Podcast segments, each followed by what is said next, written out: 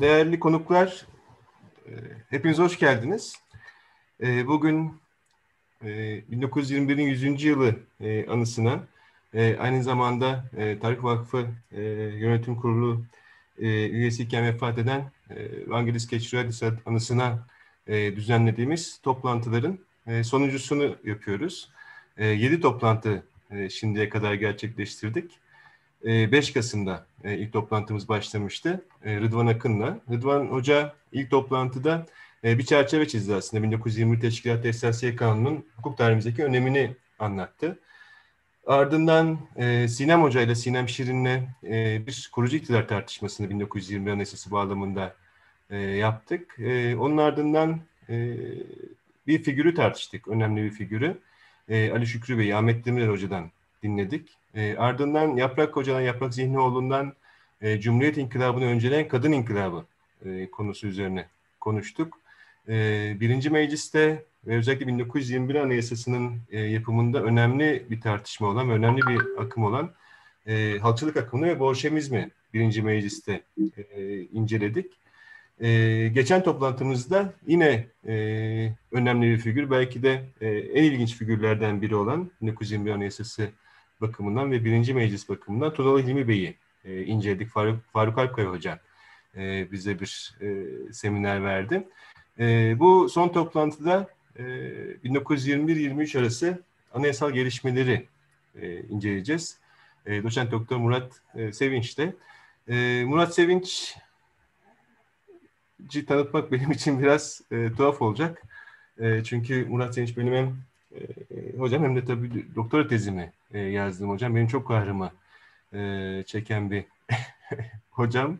Sağ olsun. E, İstanbul'da doğdu Murat Sevinç. 1988'de mülkiyeye girdi. 1995 yılında aynı kurumda siyaset bilimi yüksek lisansa, e, siyaset bilimi yüksek lisansına başladı. E, 1995 Aralık ayında Anayasa Kürsüsü asistanı oldu. E, anayasa hukuku ve anayasa tarihi konusunda e, makaleler e, ve kitaplar yayınladı. Radikal 2'de e, yazmaya başladı yıllar önce. Sonra Diken'de yazdı. Şimdi Gazete Duvar'da da e, yazıyor. E, 7 Şubat 2017 e, gecesi yüzlerce meslektaşıyla birlikte olağanüstü kanun kararnamesiyle e, üniversiteden e, atıldı. E, ihraç edildi ya da artık her nasıl e, söylersek. E, hocam hoş geldiniz.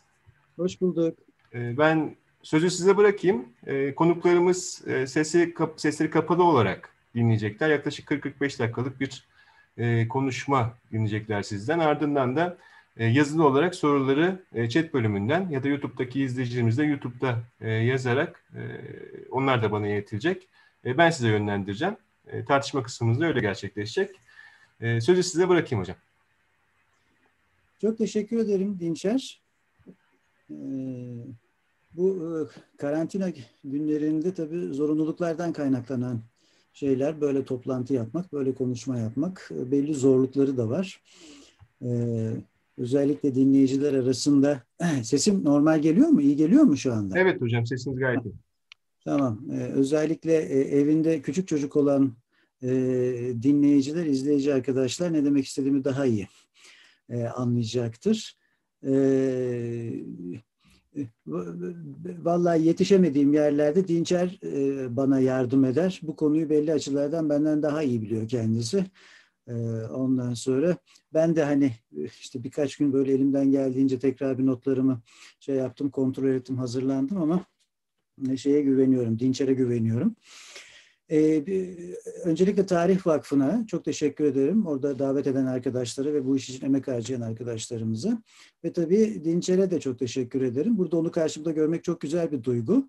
Ee, kendisi nasıl tanıtacağımı bilmiyorum ee, dedi. Benim için de bu konuşmanın böyle heyecan verici bir tarafı var.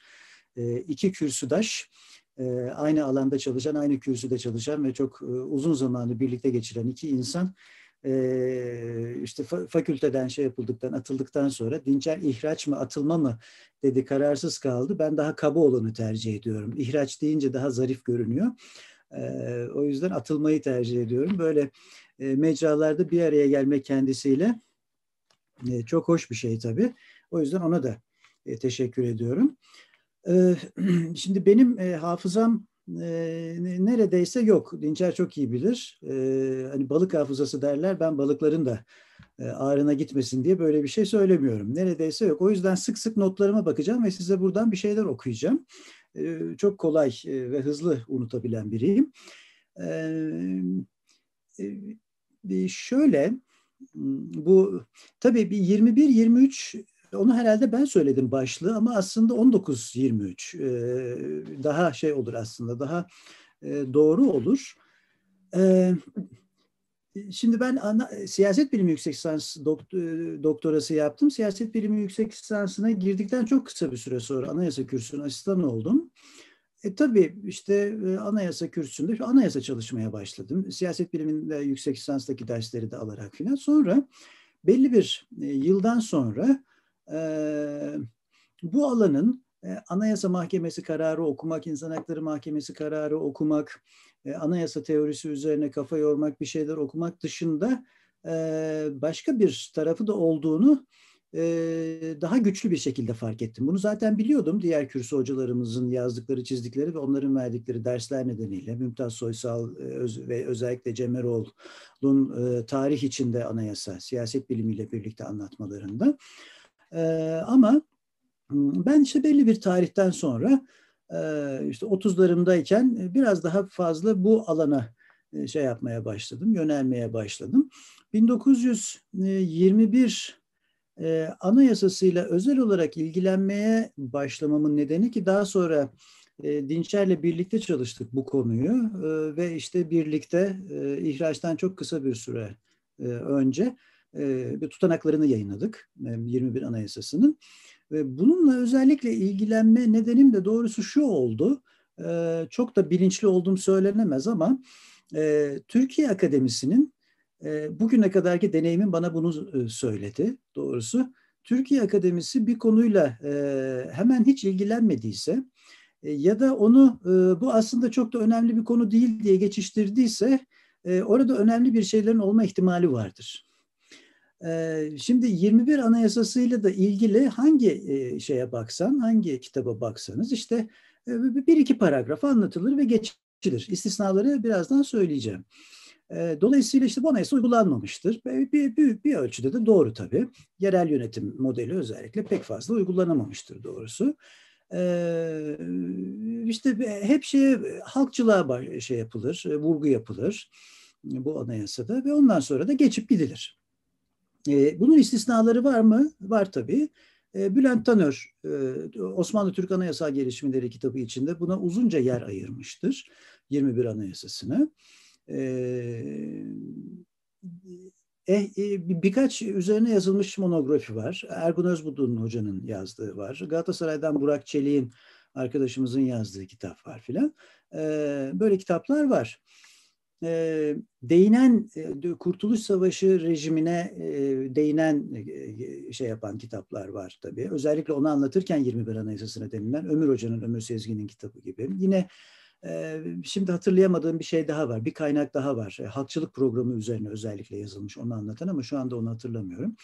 Ve e, ister çevresinden dolaşan tarih kitapları var işte. Yine bu e, kapsamda Tarih Vakfı'nın programları kapsamında konuşan e, Emel Hanım'ın, Emel Akal'ın e, Bolşevikliği 1918-1920 arasında işte Bolşeviklik, Mustafa Kemal ilişkisi Bolşeviklerle Müslüman Bolşevikler kitapları da e, bir biçimde, bir yanıyla aslında bununla e, anayasayla bağlandı. Bağlantılı deli, demeyeyim ama işte bir, bir tarafıyla ilgili. Birazdan onu anlatmaya çalışacağım. E, ama e, anayasacıların genel eğilimi e, bu anayasayı kitaplarında işte çok da fazla uygulanmamıştır. Halkçılık düşüncesinin e, sonucudur diyerek şey yapılması, geçiştirmesi. E, bunu da geçiştirmek istedi, özellikle yaptıklarını falan da zannetmiyorum doğrusu. E, ama bence bana kalırsa bu e, son derece orijinal, ilginç bir e, metin. Bunu tek söyleyen de ben değilim. Zaten konu üzerine çalışan herkes de aynı şeyi söylüyor. E, bu metnin daha da ilginç hale gelmesine neden olan şeylerden biri sonrasında 80'lerde ve 90'larda ortaya çıkarılan bazı metinler. Birazdan bunları da anlatmaya çalışacağım. Çünkü bu metinler e, o güne kadar söylenmeyen bir takım şeyleri de e, söylenir hale getirdi, getirmesi gerekti ya da artık söylenmesini gerektiriyor. E, Kürt sorunu e, ifadesini, bu iki sözcüğü hiç anmadan o belgeler çıktıktan sonra ben artık bir 21 e, anayasası değerlendirmesi yapmanın çok kolay olmayacağını düşünüyorum. Bu anayasanın Kürtler için çıkarıldığını düşünmüyorum. Bu başka mesele. Dediğim gibi birazdan bunları anlatmaya çalışacağım. Şimdi yani çok heyecan verici bir dönem bu. Bu cümleyi de sık kuruyorum bu konuda konuşurken ama hakikaten öyle çok heyecan verici bir dönem. Çünkü kuruluş dönemi yıkılış ve kuruluş dönemi. Yani bir şey yıkılırken yerine bir şey kuruluyor. E 1918-23 arasında olanlara bakarsanız yani ne kadar çok şey oluyor. Ne kadar çok şey oluyor. Ya her gün bir şey var ve her okuduğumda, her yeni kaynak okuduğumda e, ne kadar çok şey bilmediğimi fark ediyorum. Yani böyle bir dönem, e, böyle bir dönem bu. E, çünkü yalnızca Türkiye ile de ilgili değil. İşte diğer ülkelerde ne olup bittiğiyle ilgili e, savaştığınız devletler var, e, işgal ediliyorsunuz, e, savaşı kaybetmişsiniz, e, sultan değişiyor, hükümet değişiyor. Ondan sonra e, e, İttihat Terakki işte üst yönetim filan yurt dışına gönderiliyor ama yani bir de kalanlar var. O kalanların önemlice bir kısmı işte şey yapılıyor vekil olarak kalıyor. Daha sonra Anadolu Hareketi'ne katılan bir sürü iddiatçı var. İşte Enver Talat dışarıda bir şeyler yapmaya çalışıyor. Yani müthiş bir dönem hakikaten bu. Böyle çok şey, her gün bir şey oluyor. Her gün bir şey oluyor. Yani şimdi bu günlerce konuşulabilir 19-23 arasında neler olduğunu, neler bittiğine ilişkin ve e, hala da yazılmayan pek çok şey var aslına bakarsanız bu konuda. Yani biz şimdi elimizdekilerle çok uzun konuşabiliriz ama bir de yazılmayan e, üç gün sonra çıkacak bir şey bir konudaki görüşümüzü de bir kitap ya da makale o konudaki görüşümüzü de şey yapılabilir, değiştirebilir. Ama e, bir kuruluş heyecanı var. Ve e, nasıl kuruluyor? E, darmadağın olmuş e, bir e, ülke e, her şeyiyle, işte ekonomisiyle, insanıyla, şusuyla, busuyla, toprağıyla filan ve işgal edilen bir e, ülkede bir kuruluş örgütleniyor. E, kuruluş kurtuluş, rahmetli Bülent Toner Hoca'yı bir kez daha analım ki birazdan yine zaten anacağım. Bir, e, bir savaş örgütleniyor. Bu dönemin e, e, etkileyici özelliklerinden biri bu savaşların e, savaş örgütlenirken ve e, içeride ve dışarıda mücadele edilirken çünkü e, bunu örgütleyenlerin hem içeride mücadele ettiği insanlar var bir yana da dışarıda mücadele ettikleri var. Bunları yaparken ve tabii bir de sultan var. İşte sultan ve işte Osmanlı yani hukuken devam eden, fiilen aslında belli bir tarihten sonra işte meclisi filan da olmayan ama işte e, devam eden e, 30 Ekim şeye kadar, 22'ye kadar e, hukuken de varlığını devam ettiren bir devletten e, söz ediyoruz. E, bütün bunlar sürekli e, meclislerde tartışarak, e, şu şeylerde, kurullarda tartışarak ve uzun uzun ciddi tartışmalar yaparak, e, sonuçta devrimcilerden söz ediyoruz. Bazen tehdit ederek, ama bir şekilde uzlaşma arayarak, ikna ederek, müthiş bir pragmatizmle sürekli koşullara göre değişen e, düşünceler ileri sürerek yani Mustafa Kemal'in 1919'da 23 arasında söylediklerine ve yaptıklarına bakın bambaşka insanlar gibi sanki. Yo hayır işte e, bir gün e, bir şey söylemesi ve yapması gerekiyor. Bir iki gün hedefe ulaşmak için o konudaki düşüncesini ve sözleri değiştirmesi gerekiyor ve ittifaklarını değiştirmesi gerekiyor. Çünkü sürekli de ittifak yapılması gerekiyor. Hem dışarıda ittifaklar aranıyor hem de e, şeyde içeride ittifaklar aranıyor. E, bunun da e, nedeni dediğim gibi bir dağılmış e, şey var atmosferde. Mustafa Kemal e, 19 Mayıs 1919'da Samsun'a çıktığında bir lider değil, bir aday olarak çıkıyor. Onun liderleşmesi ve kabul görmesi aslında epey zaman almıştır. Yani yaklaşık bir yıl e, neredeyse alıyor. Ama e, elbette hep o potansiyelle davranıyor. E, fakat sürece baktığınızda e, istemeyenler var, muhalif olanlar var, karşı çıkanlar var. E, tek adam ta o da o devirde başlıyor. Diktatörleşmesinden korkanlar var, güvenmeyenler var.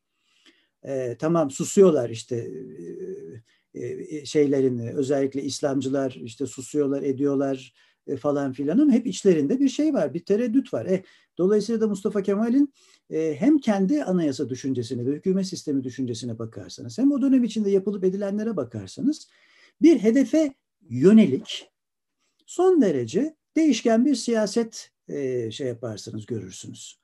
E, dolayısıyla Mustafa Kemal'in e, anayasalar ve hükümet sistemleri konusundaki düşüncelerinin de zaman içinde değiştiğini ve koşullara uyduğunu e, görürsünüz. Mustafa Kemal öyle güçler ayrılığı filan benimsemiş bir şey değildir. İnsanlar değil, insan değildir. Yani şimdi işte buna ilişkin bir iki not şey yapacağım, okuyacağım. Şimdi anayasal belgeler, anayasal belgeler bu dönemde Kurtuluş Savaşı döneminde 21 Anayasası'na gelene kadar izninizle biraz notlarımdan tabii gideceğim. İşte malum Amasya Genelgesi, Erzurum Kongresi, Sivas Kongresi ve bunların sonunda yayınlanan bir takım bir şey, bir ulus bilincinin artık filizlenmeye başladığını gösteren bir takım bildirgeler var. Bunların hepsi anayasal belgedir. Çünkü özellikle Sivas Kongresi'nde dağınık durumda bulunan kurullar, meclisler, kongreler bir araya getirilmeye çalışılmış bir grup kurulmuştur. Anadolu ve Rumeli Müdafaa Hukuk Cemiyeti. Yani devletleşme aşamasından söz ediyoruz. 18-19'da başlayan 23'te biten bir devletleşme. 24'te de ilk anayasasını yapıyor o devlet. Ee, ve ondan sonra devam ediyor Türkiye Cumhuriyeti olarak. Bir devletleşme süreci bu e, dediğim gibi ittifaklar kuruluyor, e, yapılan uluslararası anlaşmalar o devletleşme sürecinin e, bir parçası. Çünkü sizi birilerinin tanıması gerekiyor. Sadece Ankara'da bir meclis açmakla da olmuyor. Birilerinin de tanıması gerekiyor vesaire. E, fakat buraya gelirken e, e tabii çok heyecan verici dedim. İşte onlardan biri Bülent Tanör'ün e, anayasacılığımıza çok önemli katkısı yerel kongre iktidarları. Şimdi Amasya, Erzurum, Sivas diyoruz da e, e, ortada da bir takım yerel kongreler var. E, ülkenin sağında solunda çeşitli yerlerinde şimdi e, tek tek hepsini okumayacağım ama sayıyı size söyleyeyim e, hocanın kitabında e, 30 e, kongre var. Kars İslam Şurası ile başlıyor. Pozantı Kongresi ile bitiriyor ve bunlarda hocanın verdiği rakam 1396 delege var. Bunun 1400-1500 olduğunu e, da geçiyor bazı yerlerde. Şimdi e, yerel kongreler Tamam İşte Amasya'da, Trabzon'da, Kars'ta, Trakya'da filan e, işgal edilen bir ülke Mondros mütarekesinden sonra işgal başlıyor ve insanlar e, ülkenin çeşitli yerlerinde bunu kabullenmiyor. Kendi kaderine el koyuyor. Ve bu yerel kongre iktidarları e, hakikaten etkileyici e, devlet yetkileri devlet yetkileri kullanıyorlar. E, dediğim gibi çok ayrıntı vermeyeceğim. Hmm, maliyeleri var, kendi işte e, minik orduları, askeri şeyleri diyelim, grupları, e, kümeleri var. E, ondan sonra e, seçimle geliyor birileri işte o oradaki temsilciler e, böyle milli burjuvaziyi ve işte orta sınıfı temsil eden şeyler bunlar temsilciler. İttihat Terakki kadroları bunların içinde tabii önemli önemli yer oynuyor. Ama şöyle söyleyeyim mesela sınır doğu hükümetleri başlığı altında Bülent Tanör e, temelde e, 3-4 şey sayar. 3 e, e, hükümet işte e, Elviye-i Selase, Kars Ardahan Batum orada başlar. E, şura hükümetleri işte önce şura hükümetleri vesaire diye bir takım gruplar sayar işte Trabzon'da, Trakya'da, e, şeyde. Bunların en etkileyici e, olanı örneğin e, Cenubi, Cenubi Garbi Kafkas hükümeti e, bu e, Cenubi Garbi Kafkas hükümeti Muvakkate-i Milliyesi e, 25 Mart 1919'da geçicilik şeyine de e, son veriyor ve bağımsızlık ilan ediyor. Kars'ta. Kars'ta. Yani bu topraklarda bağımsızlık ilan ediyor. 25 Mart 1919 günü daha da ileri giderek bir de Cumhuriyet şey yapıyor, ilan ediyor. Şimdi Bülent Tanör e, bunun e, Türkiye'de Cumhuriyeti kuranların e, çok esinlendiğini söylüyor mesela. Cumhuriyet e, isminde de. E, Türkiye Devleti, mesela orada da Türkiye Devleti geçiyor filan. E, bundan çok e, etkilendiğini söylüyor Türkiye'de Kemalist kadronun kurucuların. Şimdi böyle yerel kongre iktidarları var. Eh, Mustafa Kemal'in büyük becerisi ve kadroların, kadronun, kurucu kadronun büyük becerisi bunları bir araya getirmeyi başarıyor. Konjonktür de elbette buna müsait. Çünkü bu insanlar da bir araya gelmek istiyorlar. Yani bölük pörçük kaldıklarında zaten bir şey yapma ihtimalleri işgale karşı işgale karşı yok. Bunları bir araya getiriyor. Bunun da son aşaması sayılır.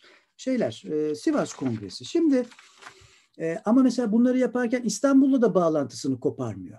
İstanbul'da da bir hükümet var. Bağlantıyı koparmıyor. Ne yapıyor? Amasya'da, Amasya'da görüşme yapıyor e, Nazır'la. Kendisini Meclis-i Mebusan'a başkan seçtirmeye çalışıyor. Bir takım koşullar ileri sürüyor. Seçim yapın diyor filan mesela. Onlarla da pazarlığı sürdürüyor 1919'da Amasya'da yaptığı şeyde görüşmede. Ve sonunda İstanbul'da sonunda İstanbul'da Amasya protokolleri gereğince 1919 aralığında seçim yapılıyor. Son Osmanlı Mebusu Meclisi, Mebusan Meclisi 12 Ocak 1920'de e, toplanıyor. E, Mustafa Kemal'in taleplerini yerine getiremiyor.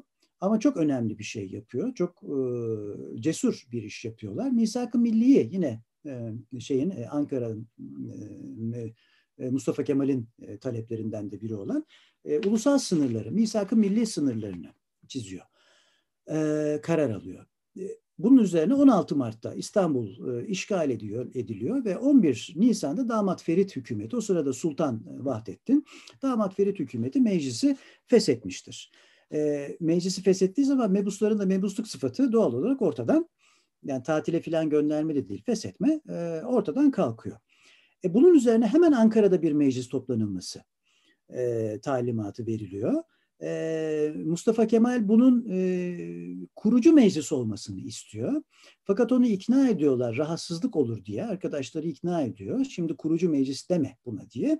Bunun üzerine fevkalade, fevkalade yetkilere haiz bir meclis, fevkalade yetkileri, olağanüstü yetkilere sahip bir meclisin kurulması çağrısı yapıyor Ankara'da e, ve kuruluyor. Değil mi? 23 Nisan 1920'de. Nereden geliyor? Bir, bir sandık konuluyor ortaya. Tabii bir seçim yapılıyor. E, İstanbul'dan gelen üyeler var. Ondan sonra Malta Adası'ndan gelen üyeler var filan derken e, bu meclis mesela ilk oturumda 115 kişiyle toplanıyor ama e, neredeyse 400'e yakın üyesi var. İşte ölenler oluyor, istifa yani hiçbir zaman aslında sabit bir e, üye sayısı da söylemek mümkün değil. İstifa edenler oluyor. İşte aynı zamanda komutanlık yaptığı için meclis toplantılarına gelemeyenler oluyor filan. Şimdi e, meclisin adı ne peki? Büyük Millet Meclisi. Henüz Türkiye yok. Türkiye sıfatı e, adı 8 Şubat 1921'deki bir icra vekilleri heyeti e, kararında geçmiştir. Şimdi ne demek bu? E, bir Osmanlı İmparatorluğu var. Bir sultanı var e, baş vekaleti var bilmem ne bir anayasası var 1876 tarihli. E, işgal edilmiş. E siz aynı toprakta, aynı toprakta Ankara'da Anadolu'nun e, merkezinde e, yeni bir devlet, yeni bir meclis kuruyorsunuz. E, peki ne yapacaksınız? Hadi meclisi kurdunuz. Nasıl işleyecek bu meclis? Ondan sonra arka arkaya anayasal nitelikte kanunlar çıkarılmıştır anayasal nitelikte kanunlar. Yani yasama yetkisi nasıl oluşacak, yürütme yetkisi nasıl oluşacak, e, vekiller nasıl seçilecek, temsil nasıl olacak filan bunlara ilişkin arka arkaya kanunlar çıkmaya başlamıştır. E, ama şunu hemen söyleyeyim. Mesela 29 Nisan 1920'de hıyaneti vataniye çıkarıyor. Diyor ki Büyük Millet Meclisi'nin meşruiyetini tanımayanlar bunların hepsi anayasal nitelikte kanunlardır. E, isyan edenler e, vatana ihanet ile şey yapılacaklar, suçlanacaklar diye. Peki amaç ne?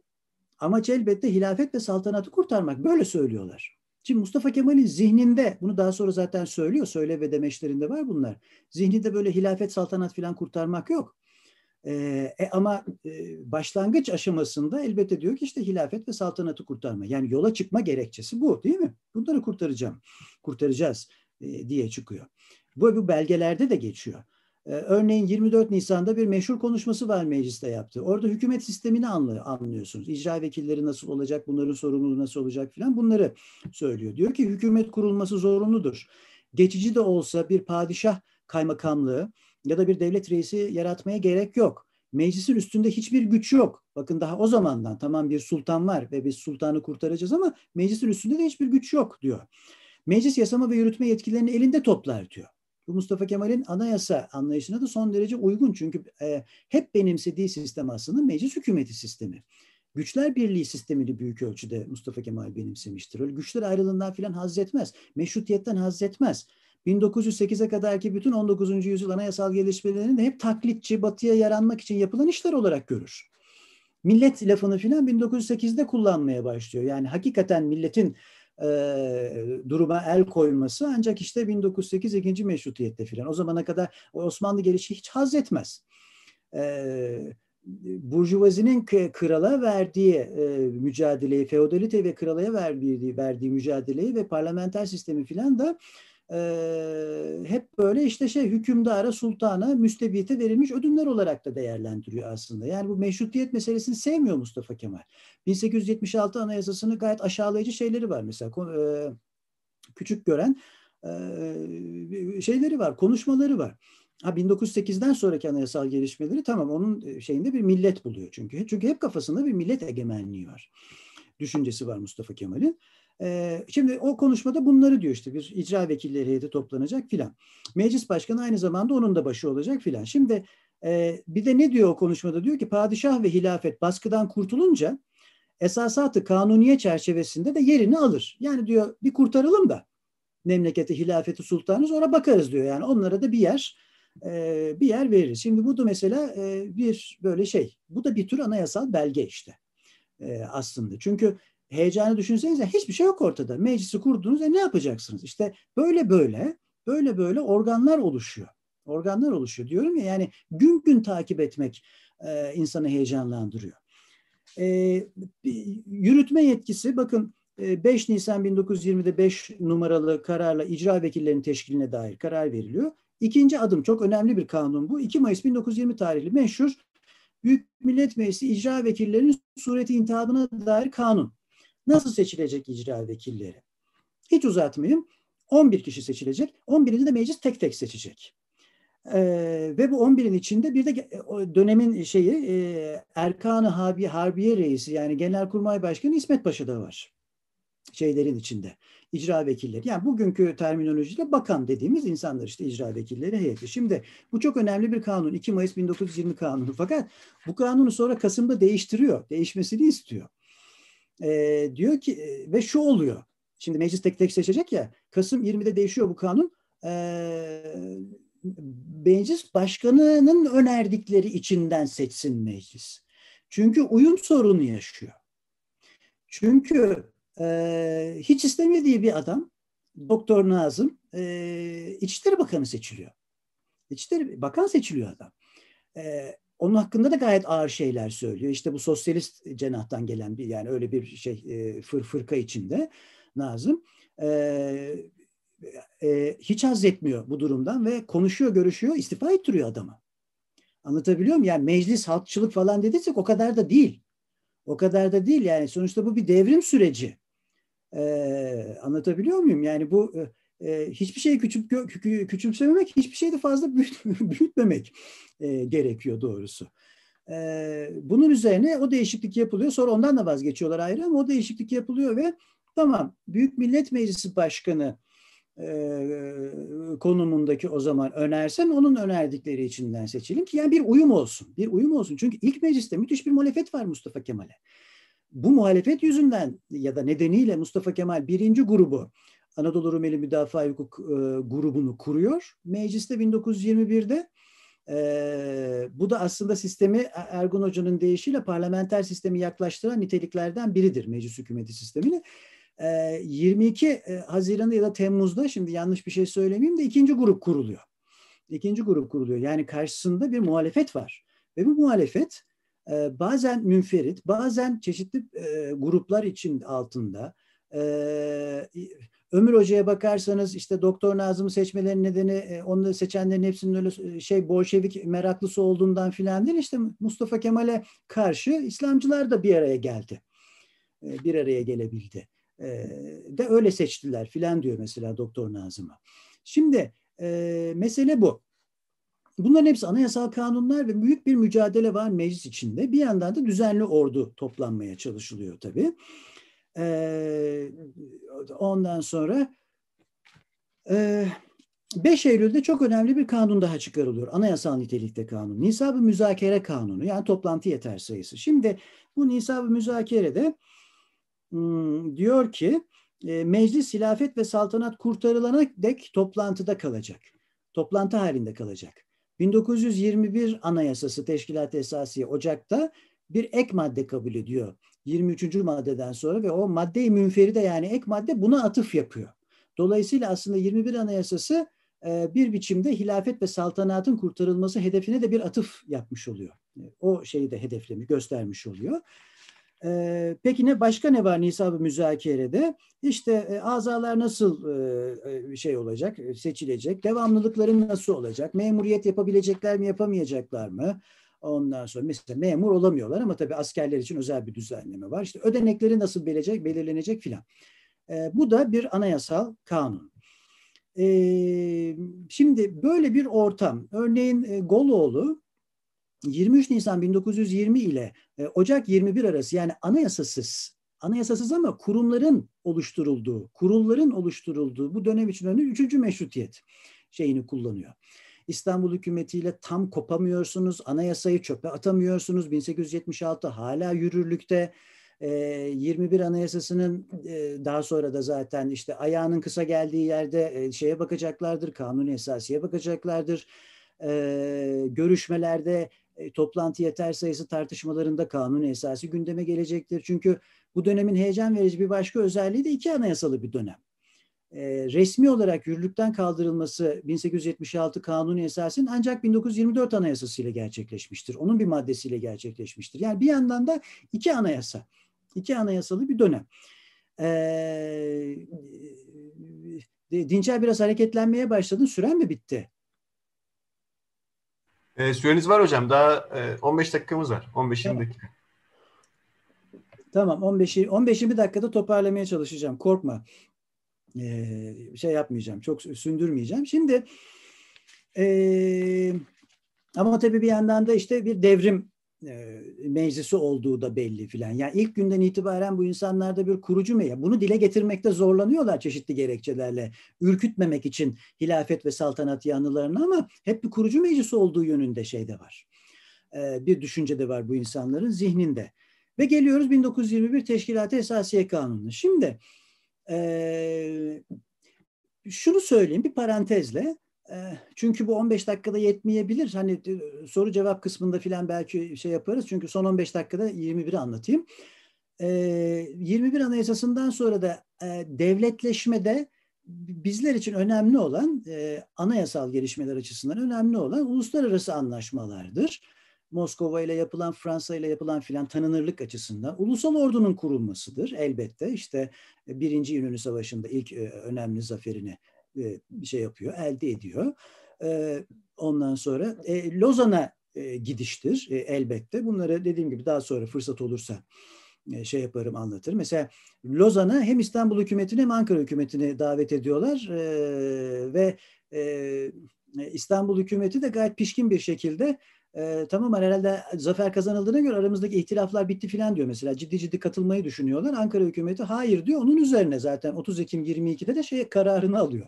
Osmanlı İmparatorluğu'nun son bulduğuna dair kararı alıyor. Şimdi e, bir yandan bu işlerle e, uğraşacaklar 21 Anayasası'ndan sonra. E, elbette çok önemli olan şey saltanatın kaldırılması. E, ilk aşamada Kasım 1922'de e, keşke çok zaman olsa da e, gözünüzü korkutmayayım. Bunları elbette okumayacağım ama o metinleri okusam işte o 1-2 Kasım metinlerini filan şeyleri. Saltanatın kaldırılması bunlar e, çünkü çok güçlü e, sesler yani o metinler. Böyle müthiş bir kararlılık, e, bir kuruculuk şeyi var, bilinci var bu insanlarda ve metinlerde, satırlarında. E, saltanatın kaldırılması e, Lozan için işte ikinci e, Lozan onaylanabilsin diye e, büyük ölçüde seçim kararı alınması 1 Nisan 1923'te seçimlerin yapılması, yeni meclisin seçilmesi, yeni mecliste neredeyse bütün muhalefetin tasfiye edilmesi, o meclisin Ağustos'ta Lozan'ı onaylaması ve 29 Ekim 1923'te 6 maddelik bir anayasa değişikliği yapılması 23'ün sonuna kadar olan anayasal gelişmeler, belli başlı anayasal gelişmeler. Ama şimdi son dakikalarda şu 21 Anayasası'ndan biraz söz edeyim. Şimdi 1921 Anayasası 23 madde ve bir de ek maddeden oluşan çok kısacık bir metin. Bu anayasanın bu anayasanın ilk maddesi harika. Tam bir devrimci hüküm. Hakimiyet bilakaydı şart milletindir. Yani artık yeryüzündedir. Sultan da değildir. E, ikinci cümlede bununla devam ediyor zaten. Diyor ki idare usulü halkın mukadderatını bizzat ve bilfil idare etmesi esasına müstenittir. E, şimdi e, müthiş bir şey bu. E, egemenliği yeryüzüne indiriyorsun. E, tabii halka değil, şeye veriyorsun, millete veriyorsun. Şimdi bu e, anayasa, 1921 anayasası meclise e, şey yaptığında, geldiğinde e, adı e, Teşkilat Esasiye işte kanun layihası filan da e, halkçılık programı olarak sunuluyor meclise. E, daha sonra görüşmelerde bunun e, halkçılık beyannamesi olarak meclis yayınlıyor bir kısmını. Dört paragraflık bir şeydir halkçılık beyannamesi. Geri kalanı da görüşmeler sonunda anayasaya dönüşüyor. Şimdi o halkçılık beyannamesini okuduğunuzda son derece e, sol bir dil görürsünüz. İşte anti kapitalizmden söz eder, anti emperyalizmden söz eder filan. E, ama bu konudaki genel kanı ben de ona katılıyorum. Yani oradaki anti kapitalizmi e, çok büyütmemek lazım. Sonuçta kapitalist devletlerden aslında söz ediyor. Çünkü kurucular bu kurucu kadrolar içinde her ne kadar Bolşeviklere bir eğilim şey varsa da bir muhabbet varsa da bu insanlar arasında öyle bir hakim düşünce olduğu filan söylenemez. Nitekim e, 23 e, 1923'ün ocağında da zaten Şubat'ında ve Mart'ındaki İzmir İktisat Kongresi'nde de Mustafa Kemal Batı devletlerine e, mealen e, Bolşeviklerle yakınlığımızı yanlış anlamayın bizim yönümüz Batı e, kapitalizmidir diyerek şeyini de veriyor, mesajını da veriyor. Ama e, o halkçılık programına bakıldığında evet gayet sol bir dille e, şey yapılmıştır, kaleme alınmıştır. Şimdi e, ikinci cümle tabii çok ilginç. Yani idare usulü halkın mukadderatını bizzat ve bilfil idare etmesi esasına müstenittir. Halk diyor kendi kendini yönetecek. Şimdi niye böyle söylediğini 10. maddeden sonra anlıyorsunuz. E, İkinci maddesi işte icra kudreti ve teşri selahiyetini yürütmeyi ve yasamayı düzenliyor. E, zaten olanı anayasaya geçiriyor. Öyle söyleyeyim. Anayasa hükmü hale getiriyor. Çünkü zaten icra vekilleri heyeti var, bir büyük millet meclisi var filan. E, bu bir meclis hükümeti anayasası. Her ne kadar uygulamada parlamenter sisteme yaklaşan çok şey olsa da, çok şey olsa da metne baktığınızda büyük ölçüde meclis hükümeti sistemi. Yani yasama ve yürütme bir elde, yargı değil ama yargı yetkisini de meclis gerektiğinde Fransızların devrimden sonra yaptığı gibi nasıl Fransızlar kendi çocuklarını yargıladılar. Bunlar da istiklal mahkemelerine gönderdikleri vekillerle meclis yet şey, yargı yetkisini de kullanabildiler. İstiklal mahkemeleri milletvekillerinden oluşuyordu. Ee, böyle bir anayasa. Bu bir kurtuluş savaşı anayasası, bir devrim süreci anayasası. E, üçüncü madde Türkiye Devleti Büyük Millet Meclisi tarafından idare olunur ve hükümeti Büyük Millet Meclisi hükümeti adını alır. Bakın Türkiye Devleti diyor. 21 Anayasası'nın bir diğer özelliği Türk yoktur içinde. Türkiye der filan ama Türk e, şeyini kullanmaz. E, adını kullanmaz. Ondan sonra fakat diyor ki yedinci maddede mesela işte e, bu ödünleri vermek zorunda elbette vermek zorundalar. Yedinci maddede diyor ki ahkam-ı şeriyenin tenfizi yani meclisin görevlerinden biri de bu. Ahkam-ı şeriyenin tenfizi demek ki e, ilk maddeyle yeryüzüne indiriyor e, e, egemenliğin kaynağını. Yedinci maddede orada hemen bir şey hüküm.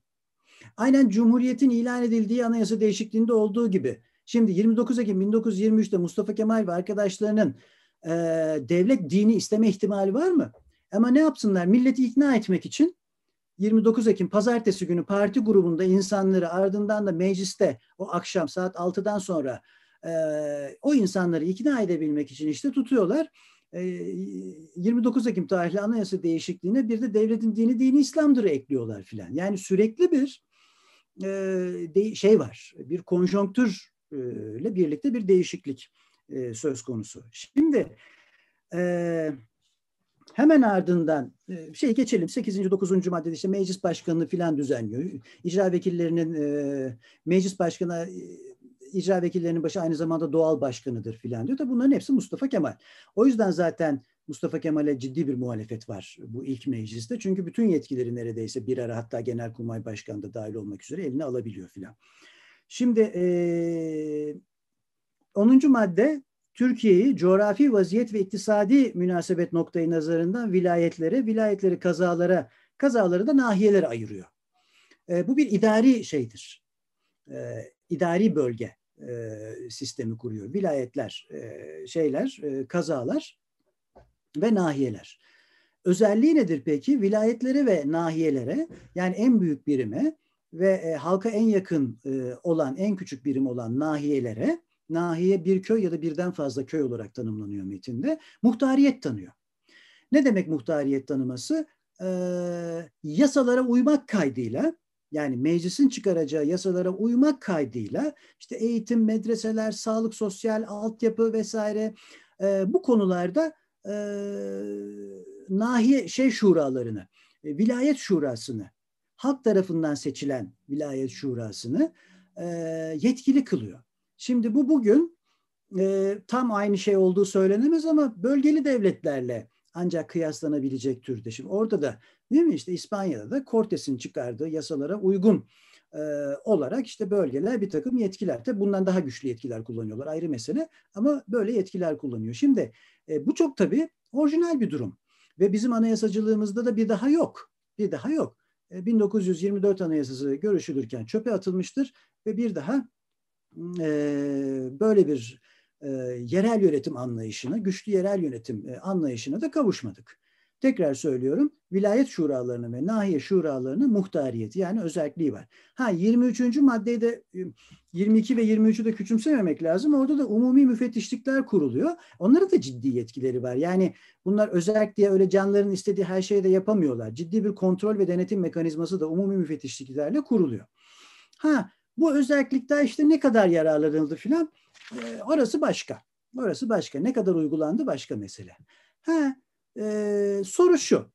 Niye bu adamlar bunu yaptılar? Yani niye 1921 Anayasası gibi bir anayasa yapıldı? Şimdi meclis hükümeti sistemi filan zaten dediğim gibi Nisan'dan sonraki gelişmelerde o sistem kurulmuştu. Anayasaya geçtiler sadece. Ee, tamam buna, bu anlaşılabilir. Ama niye böyle bir yerel yönetim sistemi kuruldu? Ee, şimdi e, halkçılık kabul. Buna bir zaten ilk adı halkçılık programı. Ee, çok güçlü bir halkçılık düşüncesi var o sırada. Eh bir başkası e, Bolşevizm etkisi. Buna da kuşku yok. Ben ne yazık ki e, doğru dürüst seyredemedim ama e, Emel Hoca herhalde bunu gayet e, yetkin bir şekilde anlatmıştır Emel Akal. E, Bolşeviklerle e, bu, bu, tabii bu Bolşevik filan değiller. İşlerinde Bolşeviklere e, sosyalist olduğu için sempati duyanlar da var. O düşünceleri ya da sosyalizmi İslam düşüncesiyle bağdaştırdıkları için sempati duyanlar da var. Çok sayıda. Ee, ama Bolşeviklerle elbette ittifak yapıyorlar. İttifak yapıyorlar. Yani bir kere 17'de e, orada devrim olması, savaştan e, şartsız çekilmeleri, e, ardından Türklerle ittifak yapmaları her açıdan altın göndermeleri, para göndermeleri filan şimdi düşünsenize doğu sınırlarının rahatlığını. E, e, şeyde 21 Mart'ında e, Mustafa şeyler e, Ankara hükümeti bir anlaşma yapıyor Moskova ile de o zaman biraz içi rahatlıyor. Sonra da işte batıdaki batıya yöneliyorlar, gidiyorlar filan. Yani e, Ekim devrimi ve Bolşeviklerin iktidarı ele geçirmesi e, 1917'de Türkleri çok rahatlatmıştır. Her açıdan rahatlatmıştır ve e, iki devrim birleşiyor, ittifak yapıyorlar bu insanlar. O yüzden elbette Mustafa Kemal'in böyle konuşmaları var. Bolşeviklerle e, ilişkisinin e, kendilerinin Bolşevik olmadığını çünkü mecliste çok yükleniyorlar. Eyvah bunlar Bolşevikliği getirecek filan diye çok uğraşıyorlar onlar da. Dertlerinin Bolşeviklik değil onlarla bir ittifak halinde olduklarını e, anlatmaya çalışıyorlar. Elbette Mustafa Kemal de Bolşevik filan değil ama e, çok yakın ilişkileri var. E, dolayısıyla bunun da etkisi var. Doğru. Halkçılık düşüncesi var dedik. Doğru. Yerel kongre iktidarlarının mirasıdır. O da doğru. E, Bolşevik derken şeyi unutmayayım hemen bir parantez içinde. E, Sovyet dediğimiz şey şuradır, kuruldur. İşte 21 Anayasası'ndaki şuralar yönetimi. E, oradan esinleniyorlar. Ama tabii bunun için ta belki işte 1905'lerden filan e, şeyden başlamak lazım. E, süren bitiyor o yüzden telaşlandım biraz. Hızlan hızlanıp şey yapayım konuyu kapatayım. Hatta bitti ama bir beş dakika herhalde e, Dinçer bana şey yapar izin verir. 10 e, dakikada olur hocam. Tam beş dakikada dur bakalım. Şimdi sen öyle söylersen ben onu kötüye kullanırım çünkü. E, şimdi e, bunu da anladık. E ondan sonra bir de şu var. Şimdi e, ittifak yapıyorsunuz. E, bir de içeride ittifaklar var. İçeride ittifaklar var. Ee, Osmanlı'nın e, bakiyesinden söz ediyoruz. Osmanlı bakiyesi dediğimiz bol miktarda din millet var bu şeyin içinde, Osmanlı'nın içinde değil mi? Türklük 1910'larda keşfediliyor. Akçura filan işte 1904'te 5'te yazıyor filan başka mesele ama yani Türk Türkçülük filan özellikle Balkan Savaşları'ndan sonra Ziya Gökalpeli ile Yusuf Akçura e, şeyiyle filan yayılmaya başlanıyor. E, o zamana kadar diyorum e, bu, bu tarihlerde metinlerde bile Türk kullanılmıyor. Atatürk de öyle pek Türk filan kullanmıyor doğrusu. 23-24 ile başlıyor asıl bu Türklük meselesi. E, e, kiminle ittifak yapacaksınız savaşta? E, hem Sünni olacak hem ittifak yapacaksınız. E, Arap şeyleri kopmuş gitmiş zaten. Turancılık hayal olmuş, İslamcılık hayal olmuş, her şey hayal olmuş. Değil mi? İddiatçılar e, tarihe gömmüşler bütün bu şeyleri. E, 20. yüzyılın başındaki o işte e, hayaller filan hepsi hayal. E, e kim var? Kürtler var değil mi? En kalabalık ittifak yapabileceğiniz insanlar Kürtler. Sünni Kürtler özellikle. E şimdi e, bütün bunlar olup biterken Kürtlerle bir arada hareket etmenin hiç düşünülmediği e, bunun hiç gündeme gelmediğini düşünmek doğrusu biraz çocuksu bir şey. E, elbette diğer ittifaklar gibi Kürtlerle de ittifak yapıldı. Kurtuluş Savaşı birlikte verildi. E peki 1921 Anayasası Kürtler için mi yapıldı? Yok tutanakları okuduğunuzda hayır böyle bir şey yok. Böyle bir şey yok. Halkçılık diyorlar bilmem ne size tutanaklardan muhtariyetle ilgili tutanaklardan bir iki şey söyleyeyim. Yani e, hakikaten çok güçlü bir halkçılık düşüncesi var. Mesela uzun uzun mesleki temsil tartışılıyor. Ne demek mesleki temsil? Yani berberler, işte ayakkabıcılar bilmem ne, e, ustalar e, kendi temsilcilerini göndersinler diyor. Düşünebiliyor musunuz? Müthiş bir şey bu. Mesleki temsil tartışılıyor. Sonunda kabul edilmiyor. Şimdi çok uzun süre mesleki temsil ve tek dereceli seçim tartışılıyor. Ama sonunda ne mesleki temsil kabul ediliyor ne de tek dereceli seçim. Yani tekrar söylüyorum halkçılık dediysek o kadar da değil. ne diyor mesleki temsil tartışanlar? Bugüne kadar bu memurlar ezdi, bürokratlar ezdi, insanlar illallah dedi. Halk gelsin kendi kendini yönetsin. E halk nasıl kendi kendini yönetecek? İşte hangi meslek erbabı şey istiyorsa o kendi e, adamını göndersin. E, ondan sonra İsmail Supi diyor ki örneğin görüşmeler sırasında böyle böyle tecrübe edecek diyor. Böyle böyle deneyim kazanacak halk. E, ha iyi seçmedi mi temsilcisini? Eh cezasını da çeker diyor. İyi seçmediyse temsilci cezasını çeker. E, efendim işte çok mu cahil adamlar gönderler? E tamam doktorlar da şey gönderecek. Öğretmenler de temsilcisini gönderecek. Onlar onları şey yapar. E, karşılar. Ondan sonra memur tahakkümüne son diyor bu insanlar mesleki temsili şey yaparken. E, mahalli işlerde özelliği çok güçlü bir şekilde e, savunuyorlar aynı zamanda. E, yani özetle diyorlar ki halk kendi kendini yönetmeyi öğrenmeli kardeşim. Ve bu memur tahakkümü, jandarma baskısı bitmeli. Bunun için de insanlar her meslek kendi şeyini seçsin göndersin. Ama buna bu işte e, yani böyle devrim yapılmaz. İşte e, şimdi e, cahilleri getirecekler. O cahiller diyor mesela bir, bir e, mebus bir adamın peşine takılır diyor. O ne dese onu yapar filan.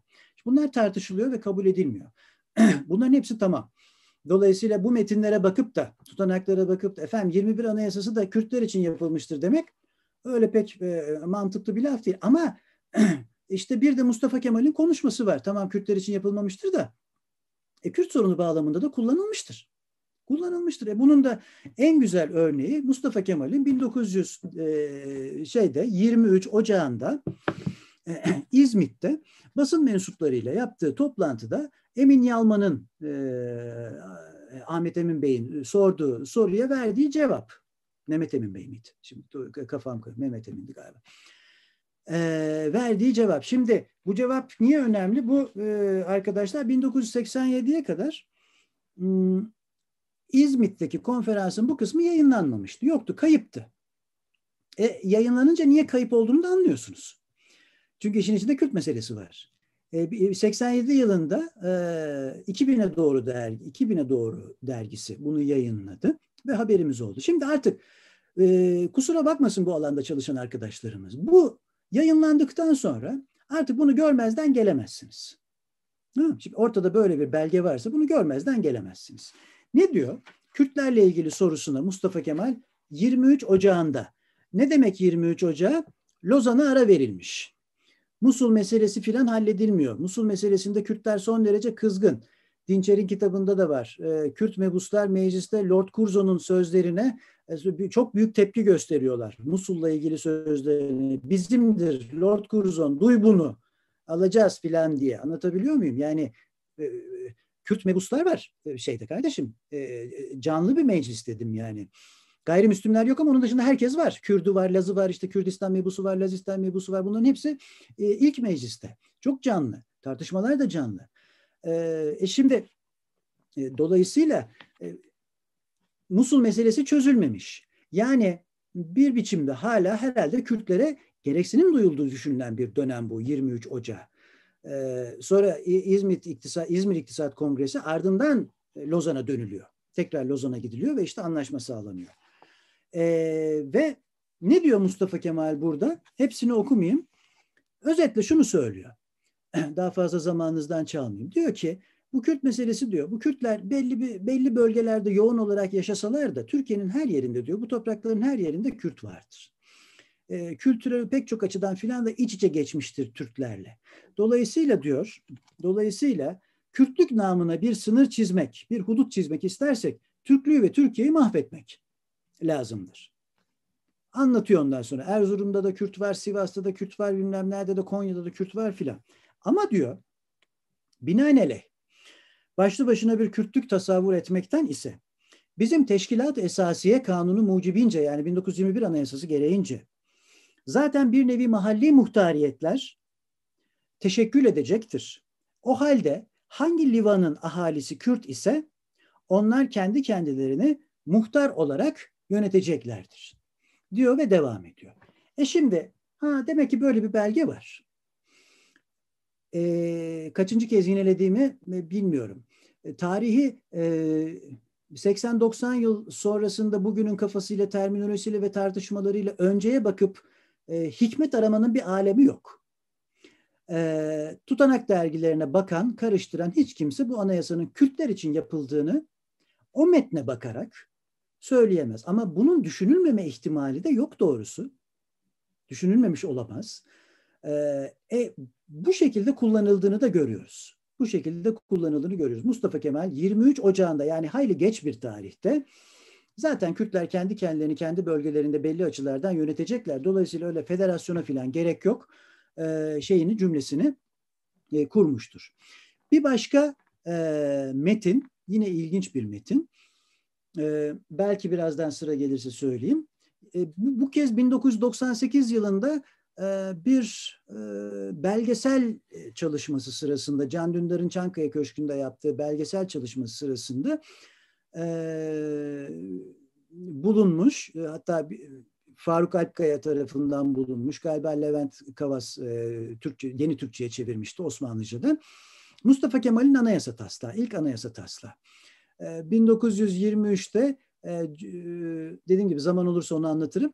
1923'te Cumhuriyet ilan edilmeden önceki aylarda istasyon binasında e, gayet adı sanı bilinen insanlar tarafından bir anayasa taslağı ve Mustafa Kemal de e, şey yapıyor, katılıyor onların toplantıların bir, bir kısmına.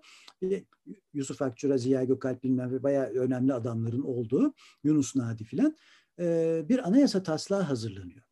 Bu anayasa taslağı e, çok uzun bir taslak. Mustafa Kemal e, İnönü ile üzerinde uğraşıyor. Kırmızı mavi kalemlerle filan bir takım değişiklikler yapıyor. Ama Tabii çok uzun ve bunu geçirmek zor. 29 Ekim günü yalnızca 6 maddelik bir değişiklikle Cumhuriyet'in ilan edilmesine karar veriyor. Bunu da cebine koyuyor. 24 Anayasası'nın şeyi olmuştur bu e, taslak. E, 24 Anayasası'nın bir işte nüvesi de, diyelim olmuştur. E, 1998 yılında bu bulundu. O belgesel çalışması sırasında ve Kentbank bunu Cumhuriyet'in 75. yıl armağanı olarak bastı yayınladı. Sınırlı sayıda. Şimdi bu metne baktığınızda 1923'ün ee, sonbaharında da Mustafa Kemal ve İnönü'nün tamam hadi bu metin olabilir bir anayasa diyerek tamam verdiği, olur verdiği metnin yerel yönetimlerinin 1921'deki gibi vilayetlere ve kazalara muhtariyet verdiğini, özellik verdiğini görüyoruz. Aynı sistemi benimsemiştir. Şimdi bu çok ilginç bir şey tabii. Çünkü 4-5 ay sonra kabul edilecek 1924 Anayasası Nisan'da kabul ediliyor. Hiç eser yok. bugünkü üniter yapı benimsenmiştir ve bu de tartışılmamıştır bile. Tartışılmamıştır. Yani bir anayasanın bütün yerel yönetim modelini çöpe atıyorsunuz, tartışmıyorsunuz. Elbette nedenleri anlaşılabilir. Bir ulus devlet kararı verilmiştir. Ulus devlet kurulacak. Eh devrimler süreci başlayacak. Her kafadan bir ses çıkmaması gerekiyor. Ee, kurucuların şeyinde, zihninde. E, nitekim 27'de muhalefet tamamen tasfiye edilmiştir mecliste ve artık çok uzun yıllar mecliste bir muhalefet yoktur. Bütün devrimlerde bu şekilde yapıldı, yapılabildi e, doğrusu. E, şimdi bütün bunlara baktığınızda 1921 Anayasası yani bu çok ilginç anayasanın e, farklı gerekçeleri olduğunu, olabileceğini, bunlardan hiçbirinin abartılmaması gerektiğini, ne Kürt meselesinin ne Bolşevikliğin vesaire ama e, hepsinin de olduğunu e, meclis hükümeti sistemi kabul ettiğini görüyorsunuz filan. E, ve sonraki yıllara baktığınızda da hem konjonktür gereği Mustafa Kemal'in hükümet sistemi ve anayasa hakkındaki görüşlerinin diğer yandan da yavaş yavaş hükümet biçiminin değiştiğini, dönüştüğünü ve sonunda da 1924'de varıldığını görmek mümkün. Yani her döneme olduğu gibi bu döneme de bakarken bakarken fazla duygusal hareket etmeyip bu insanların kurduğunu, çok zor koşullarda iş yaptığını, sayısız ittifak aradığını, içeride ve dışarıda, düşüncelerinin, sözlerinin, düşünceleri olmasa bile sözlerinin sürekli değiştiğini, konuşmalarının değiştiğini görmek mümkün. O yüzden 1919-20 ile 23 arası ne kadar çalışılsa, ne kadar okunsa azdır. Ben hala çok işin başında olduğumu doğrusu düşünüyorum ama heyecan veriyor doğrusu deyip süremi de 10 dakika tam olarak açtıktan sonra sizlerin ve Dinçer'in sabrını da daha fazla zorlamadan burada bitireyim. Teşekkür ederim. Hocam biz teşekkür ederiz. Çok sağ olun. sorular gelmeye başladı. ben bazen kendime de şey yapıyorum. soru sorma e, yetkisi veriyorum ama şimdi e, onu başta sormayayım. E, başka sorularla başlayalım. Bölgeli devlete ilişkin e, bir sorum olacak size çünkü. E, Mehmet Öztürk bir soru sormuş. Egemenliğin e, halka değil de millete verilmiş olmasının sosyolojik temeli nedir? Demiş. E, yani şöyle, bence o ayrımı da o ayrımı da e, çok büyütmemek gerekiyor. Aslında halk derken, millet derken filan böyle böyle çok konuşmaları var. Yani hep aynı şeyi kastediyor gibiler e, aslında. E, işte programına da halkçılık programı. Ama anayasada millete şey veriyorlar, egemenliği veriyorlar. Ama e, halkla millet arasındaki fark elbette Fransız devrimcilerinin marifeti. E, niye Fransız devrimcileri ne yaptı? E, Fransız devrimine kadar egemenliğin kaynağı gökyüzüydü. Tanrı'ydı. Yani monarka gidip de e, ya sen nasıl bizi yönetiyorsun? Hangi yetkiyle? Kim verdi sana bu yetkiyi dediğinde monark gökyüzünü gösteriyordu. Başka bir şey, yetkiyi aldığı başka bir yer yoktu. E, 1789 e, devrimcileri bunu ulusa verdi. Ve bakın 1792-95 arası onlar da meclis hükümeti sistemini denedi. E, egemenlik meclisteydi, yasama yürütme aynı yerdeydi, aynı eldeydi ve elbette yargı da aynı yerdeydi, e, ele verildi. Kendi arkadaşlarını yargıladılar ve idam ettiler. Eh, ulusun ve Tanrı'nın bir ortak noktası var. İkisi de soyut. ulusun halktan farkı bu. halka verdiğiniz zaman halk bugün yaşayanlardır. Ulus bugün yaşayanların ölmüşleri ve doğacak olanlarıdır. Türk ulusu dediğinizde benim e, geçmişimi, e, ölmüşlerimi ve doğacaklarımı da e, içerir. E, dolayısıyla bir soyutluk Dinçer bunun üzerine kendi kitabında da yazıyor. Onun gayet iyi bildiği konular işte bu Rusocu e, genel irade vesaire filan. Tabii bu, bu, insanların e, şeyi çok iyi bildiğini e, Fransız etkisi çok fazla. Fransız devrimi etkisi çok. E, Fransızca biliyorlar zaten. E, dolayısıyla şeylerden haberdarlar. Yani o tartışmalardan bilmem ne işte o Robespierre'lerden, Danton'dan, Mara'dan filan bu adamların hepsi haberdar. Meclis tartışmalarından da bunu görüyorsunuz.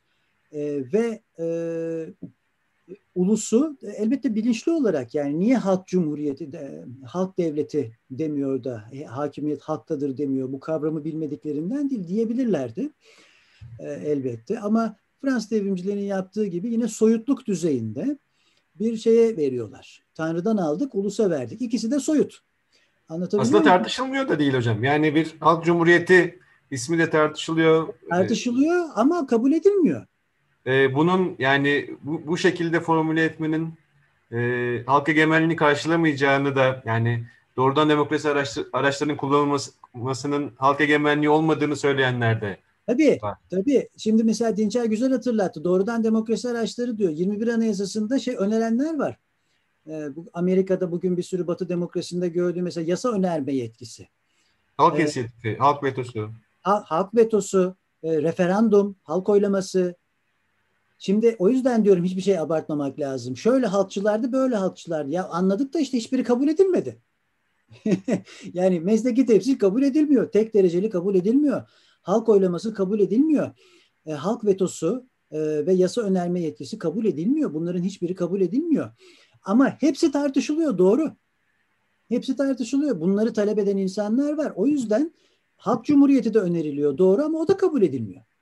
Ulus kabul ediliyor. E, ulus kabul edenler ulusun soyutluk düzeyinin farkında. Yani egemenliğin kaynağını ulusa verirken aynen Fransızlar gibi yaptıklarının farkında bu adamlar. O yüzden ulusa veriyorlar. Ama bir yandan da e, bakıyorsunuz konuşmalar işte her ulus dediklerinde işte halkı da kastediyorlar aslında işte. Ya anlatabiliyor muyum? Türk insanını. Türk insanını kastediyor. Aslında hocam şey de var. Yani böyle bir ayrımın e, farkında da o dönem. Yani Cumhuriyet ve demokrasi, millet ve halk arasında yani Mustafa Kemal'in bizzat kendisi e, demokrasinin bugün koşulları oluşmamıştır. O yüzden biz bir demokrasi değil, e, cumhuriyet kuruyoruz. E, çünkü evet. işte nüfusun kesreti e, demokrasi için fazladır ve olgunluğa erişmemiştir. Ama bu olgunluğa erişilince e, demokrasi de yani doğrudan doğruya halkın yönetimiyle yani demokrasiyle e, daha e, temsili, saf temsil eden cumhuriyet arasında da bir karşıtlığın farkındalar ve bunu bile bile e, yap ve söyleyerek yapıyorlar tabii. Evet. Evet ama işte konuşurken ederken falan da ya bugün olduğu gibi tabii o zaman çok daha farkındalar bunun. Ya bugün de işte e, şeyi nedir vekaleti milletten aldık filan diyor ya siyasetçiler. Ya işte kasıtları seçmen ama millet kullanıyorlar. Fakat bu 21 Anayasası'nda millet kullananlar böyle bu kadar bilmezden yani bilmemeklikten e, bilmediklerinden kullan, kullanmıyorlar bunu. Fransız devrimcilerine bakarak kullanıyorlar. Anlatabiliyor muyum? Yani e, e, bir burjuva şeyinden söz ediyoruz canım. O yüzden diyorum hani işte 1908'den belki başlatmak lazım filan başka şeyleri, başka bir sürü tartışmayı filan. E 1908'den sonra ikinci meşrutiyetten sonra bir sürü e, yeni rejimin ikinci meşrutiyetin aslında cumhuriyet olduğuna dair şey var mesela, düşünce var. Bu bir cumhuriyettir diye. Çünkü e, şunu şunu e, dinleyici arkadaşlarımız e, bir karışıklığa neden olmasın. Şimdi e, Cumhuriyet halk yönetimi. Dolayısıyla 1908'de de halka geçtiğine yönelik bir inanç var. Ve orada da bir renklilik var. Anlatabiliyor muyum? Yani bir tane İttihat Terakki yok. Şimdi İttihat Terakki deyince herkes böyle hani hep Ermeni meselesi filan gündeme geliyor e, herkes çok insan İttihat Terakki içinde zaten orada ve 1908'de insanlar Tabii Ermeniler de dahil olmak üzere. Ermeniler Ermeni de öyle. De dahil olmak üzere. Ya e, eşitlik, özgürlük, kardeşlik, e, hürriyet, uhuvvet, e, müsavat e, pankartları var milletin elinde. Her yerde bunlar var değil mi? Fransız devriminden esinleniyor onlar da. E, ve işte pek çok açıdan da bir burjuva devrimi niteliklerini fark edebiliyorsunuz 1908'de. Yani Aykut Kansu filan e, 1908 devriminde bu gayet şeyle pek çok örnekle filan da bunu şey yapar e, anlatıyor. E, dolayısıyla o zamandan da başlatmak lazım. Şimdi yani cumhuriyet dediğiniz halk idaresi. Ama çok teknik açıdan bakarsanız bizim gibi sıkıcı bir anayasacıysanız e, sınavda soru yapmanız gerekiyorsa ve çok teknik açıdan bakarsanız Cumhuriyet dediğiniz şey sadece devlet biçimidir. Bu kadar. Başka bir şey değildir değil mi? E, şeyin devlet başkanının veraset yoluyla değil seçimle eş başına geldiği e, devlet biçimine cumhuriyet denir diye bir tanım yaparsınız değil mi? Pek çok anayasa kitabında da bu tanım yapılır zaten. Doğru. Monarşiden ayıran budur şeyi cumhuriyeti. E, ama e, bu adamlar cumhuriyet derken e, ya da İspanyol cumhuriyetçileri bilmem ne falan cumhuriyet derken elbette kastettikleri şey halkın e, halkın yönetimi e, ama kullandıkları terim ulus. Kullandıkları terim ulus. Yani egemenliği ulusa veriyorlar. Ama bu burjuva niteliği e, görmezden gelinmemeli. Yani sonrasındaki zaten de bütün uygulamalar e, değil mi bir şey e, her açıdan bir burjuva üst yapı e, şeyini görüyorsunuz. E, harf inkılabı, medeni kanun sonraki işte e, saati, takvimiydi, şu suydu, bu suydu. E, her açıdan, her açıdan bir hani bir yeni bir üst yapı e, oluşumu söz konusu. E, evet, biraz çok uza, uzattım galiba ben cevabı. yok yok hocam. Hocam Yener Bayar e, bir hatırlatma yapmış ama e, yani ben kaçırdıysam e, şey yapamadım. E, İçişleri Bakanı e, Nazım Bey ile Nazım Esmoğlu'la Doktor Nazım e, farklı kişiler demiş. E, acaba siz söylerken bir dil Doktor Nazım oldu? değil. Hayır hayır. bu, bu şey e, Tokat mebusu Nazım. E, evet evet yani on, o yani bir, bir hatırlatma olarak söylemiştim. Öbür Doktor Nazım İttihat Terakki'nin iki doktorundan biri. Bahattin Şakir'le Doktor Nazım. Onu kastetmedim. Hayır. Öbür Nazım bu. E, evet evet. Yani Ama e, benim bahsettiğim Nazım o kadar bilinen bir Nazım değil yani. Ee, Sacit Bey bir soru sormuş. İdare Kura ve Nevai Kanun layihası 1922 Kasım ayında görüşüldü. Görüşmeler nahiyelere yetki devrinin sınırları konusunda tıkandı. 25 Kasım'da ikinci grup Mustafa Kemal'in seçilmesini engellemek üzere kanun teklifi verince görüşmeler bu konuda yoğunlaştı. Erken seçim kararı e, alınca kura ve nevai kanunu kadik oldu. E, ikinci grup seçim kanunu öne çıkartması kura ve nevahi kanunu yasalaşabilir miydi e, demiş. Aslında e, bir yandan da da Mustafa Kemal'in grubunun da seçim vaadiydi e, bu, bu kanun. O yüzden çok önemli. Anadolu Rumeli Müdafaa Hukuk Cemiyeti yani henüz e, Halk Fırkası adını almamışken e, şuralar yönetimini seçim e, propagandası olarak programını alıyor 23 e, 1923'ün Nisan'ında. 1923 Nisan'ında partinin programında şuralar şuralar yönetimi var. Diyorum ya 29 Ekim'de kadar da belgelere baktığımızda var. E arada yani niyesini anlamak mümkün. Yani ulus devlet kuracaksın. Özellikle uğraşacak halim yok. Özetle Türkçesi. Peki. Ama arada ne oldu, ne konuşuldu? Ee, yani e, Dinçer de gayet iyi biliyor. 24 Anayasa tartışmalarında bu konu iki sayfa, üç sayfa falan konuşuluyor. O da böyle şans eseri. Yani ne değil mi? Neredeyse birinin aklına geliyor da e, komisyon başkanı... Ya böyle bir şey vardı. Ne oldu o iş? evet. Ya koskoca anayasanın yarısından söz ediyoruz. Anayasanın yarısı çöpe giderken e, kaldırılırken hiç... Kimse cevap da vermiyor. Cevap da ver, oyalıyor oyalıyor komisyon başkanı. Canım diyor işte tüzel kişilik veriyoruz o da aynı anlama gelir filan diyor mesela. 24 Anayasası'nda oyalıyor. Yani e, ama e, ondan sonra da zaten biliyorsun Türklük meselesi başlıyor. Türklük meselesi başlıyor. E, Kürt isyanları başlıyor. İşte yok Şeyh Said'iydi bilmem nesiydi. E, ondan sonra e, şark ıslahat planları yapılıyor filan. Şimdi yani o bir, bir karar veriliyor orada. Şimdi doğrudur, yanlıştır. O başka mesele. Şimdi, ama bir karar veriliyor. Ama o karar verilene kadar da çok uzunca bir süre Kürtlerin eli bırak bırakılmıyor. Bırakılmıyor. Yani 23'te de bunun izlerini şey yapabiliyoruz. E, doğrusu sürebiliyoruz. Can Çelik'in bir soru soracağım. Ee, ilk meclisin birleşiminde farklı etnik Müslüman grupların temsiliyeti varken neden diğer et, etnik grupların temsili yoktur? Demiş. Diğer etnik gruplar dediğiniz gayrimüslimler mi? E, muhtemelen evet. o, o, o kastediliyor. Ha?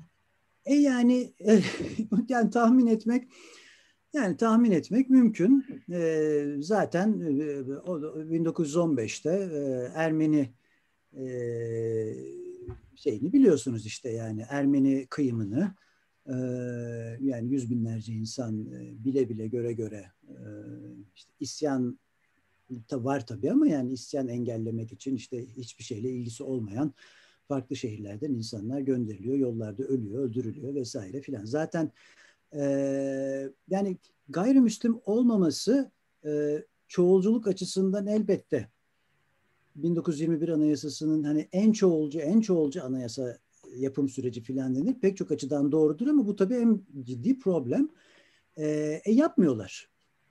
Yapmıyorlar. Ee, ama zaten, zaten şey, şey de şeyi görüyorsunuz. Özür dilerim Dinçer. Yani 24 Anayasası tartışmalarındaki gayrimüslim antipatisini, e, özellikle Ermeni antipatisini e, yurttaşlık tartışmaları sırasında da görmek mümkün. Yani e, ve bir yandan da şu var tabii, bir de bir savaş var. Yani 21 Anayasası yapılırken e, işgal var, ülkede e, Yunan ordusu bilmem bir şeye kadar gel geliyor. E, anlatabiliyor muyum? Yani bir yandan da savaşıyorsunuz da. E, yani tahmin ediyorum hani e, işte henüz savaşırken e, bu ayrımcılık olduğuna kuşku yok ama gayrimüslimleri gayrimüslimleri işte Yunan ordusu içinde yerli Rumların filan çok sayıda olduğu filan da düşünürse yani meclise sokmak istememişler. Ben bunun e, tutanaklarda e, hatırlamıyorum Dinçer sen hatırlıyor musun? Bununla ilgili herhangi bir tartışma var var hocam. Var mıydı? Var. Yani zaten çünkü işte e, dedim, Mustafa Kemal'in şey çağrısında e, seçim çağrısında bu e, 19 Mart talimatinde Müslümanlar için seçime görülüyor ama şeyde e, bir bir mesleki temsilin kabul edilmemesi e, meselesindeki temel şey gayrimüslimlerin girişine ilişkin. Fakat 1924'teki gibi tartışılmıyor. Gayrimüslimlerin yaptığı meslekler var çünkü. Tabii. Ama Sadece bu 1921 Anayasa Komisyonu e, sözcüsü Vehbi Bey'in çok çok e, enteresan bir lafı var. Tam sizin dediğinizin üzerine. E, işte Ermeniler de meclise gelecek, çoğunluk olacak diyen bir e, vekile karşı evet. şey diyor. Yani e, Ermeni devletiyle şu an savaşta bile değiliz. Ermeni yurttaşlar bizimle ülke birliği içinde olduklarında elbette ki bu meclise gireceklerdir e, gibi bir konuşma da yapabiliyor. Bu, bunun 1924'te e, yapılması güç. Ama bir 21'in böyle de bir farkı var fakat bir Müslüman meclisi bu. Evet. Evet, Müslüman Meclisi. E, zaten hani Mustafa Kemal'in sonraki konuşmalarına genel havaya da baktığımızda aynı zamanda bir kurucu meclis olduğu düşünülürse bunun aslında kurucu meclis olduğunu düşünüyorlar ve e, Cumhuriyet'in de yani bunun bir Cumhuriyet Meclisi olduğunu da düşünüyorlar. Değil mi? Böyle çok şeyler de var, böyle konuşmalar da var. Yani mesela Mustafa Kemal'in Cumhuriyet'in ilanından önce Cumhuriyet lafına ağzından ilk çıkardı bir yabancı gazeteciyle, Belçikalı bir gazeteciydi galiba. Onunla yaptığı şeyde mülakatta e, zaten diyor hani bizim rejim, bizim sistemimiz cumhuriyettir diyor, halk egemenliği. Ama öyle algılıyor işte anlatabiliyor muyum? Yani cumhuriyetten anayasacıların yaptığı ders kitaplarında yapılan o teknik tanımı değil. Zaten halk hükümetidir bu diyor.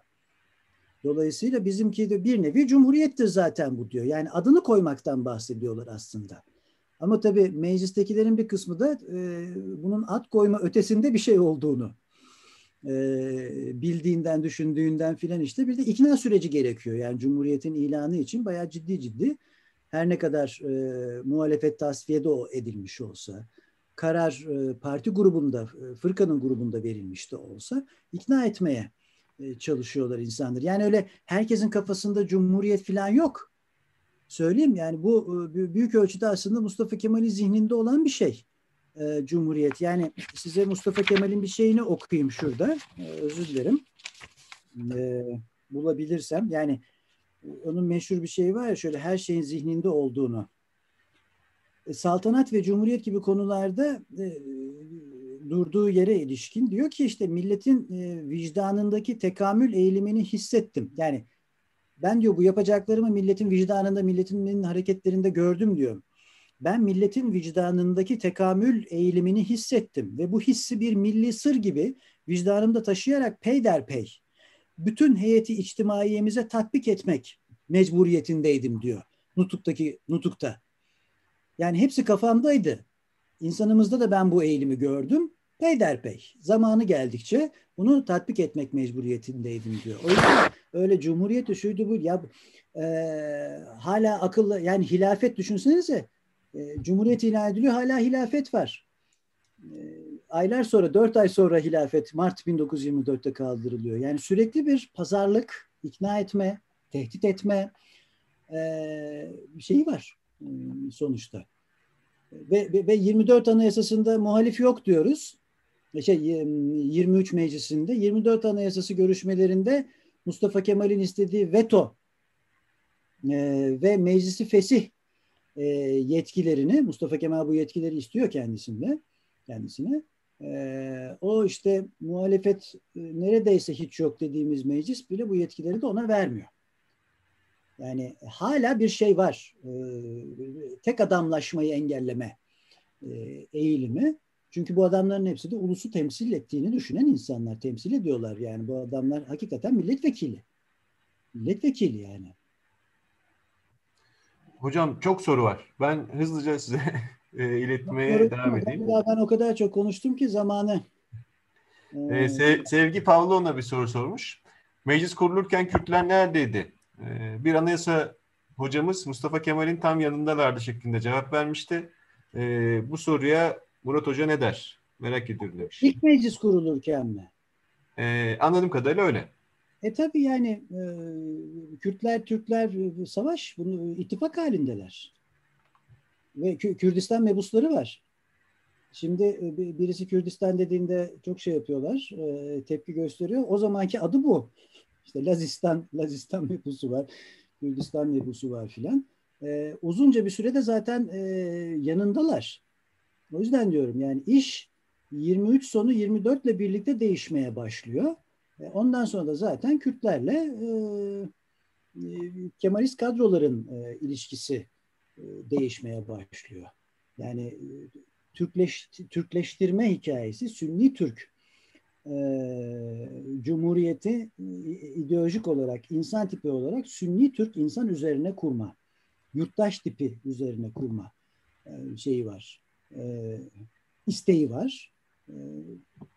Bu da büyük ölçüde de başarıyorlar işin doğrusu. Yani bugün şeye baktığınızda, işte Türkiye'ye baktığınızda e, kabullenmeyenleri düşünün. İşte Kürtler kabullenmedi, işte, diyelim asimile olmadılar filan ama işte büyük ölçüde özellikle sünnilik temelinde e, bu da aslında bir ölçüde e, şey e, Türkiye'de bir ölçüde tırnak içine alıyorum başarıldı.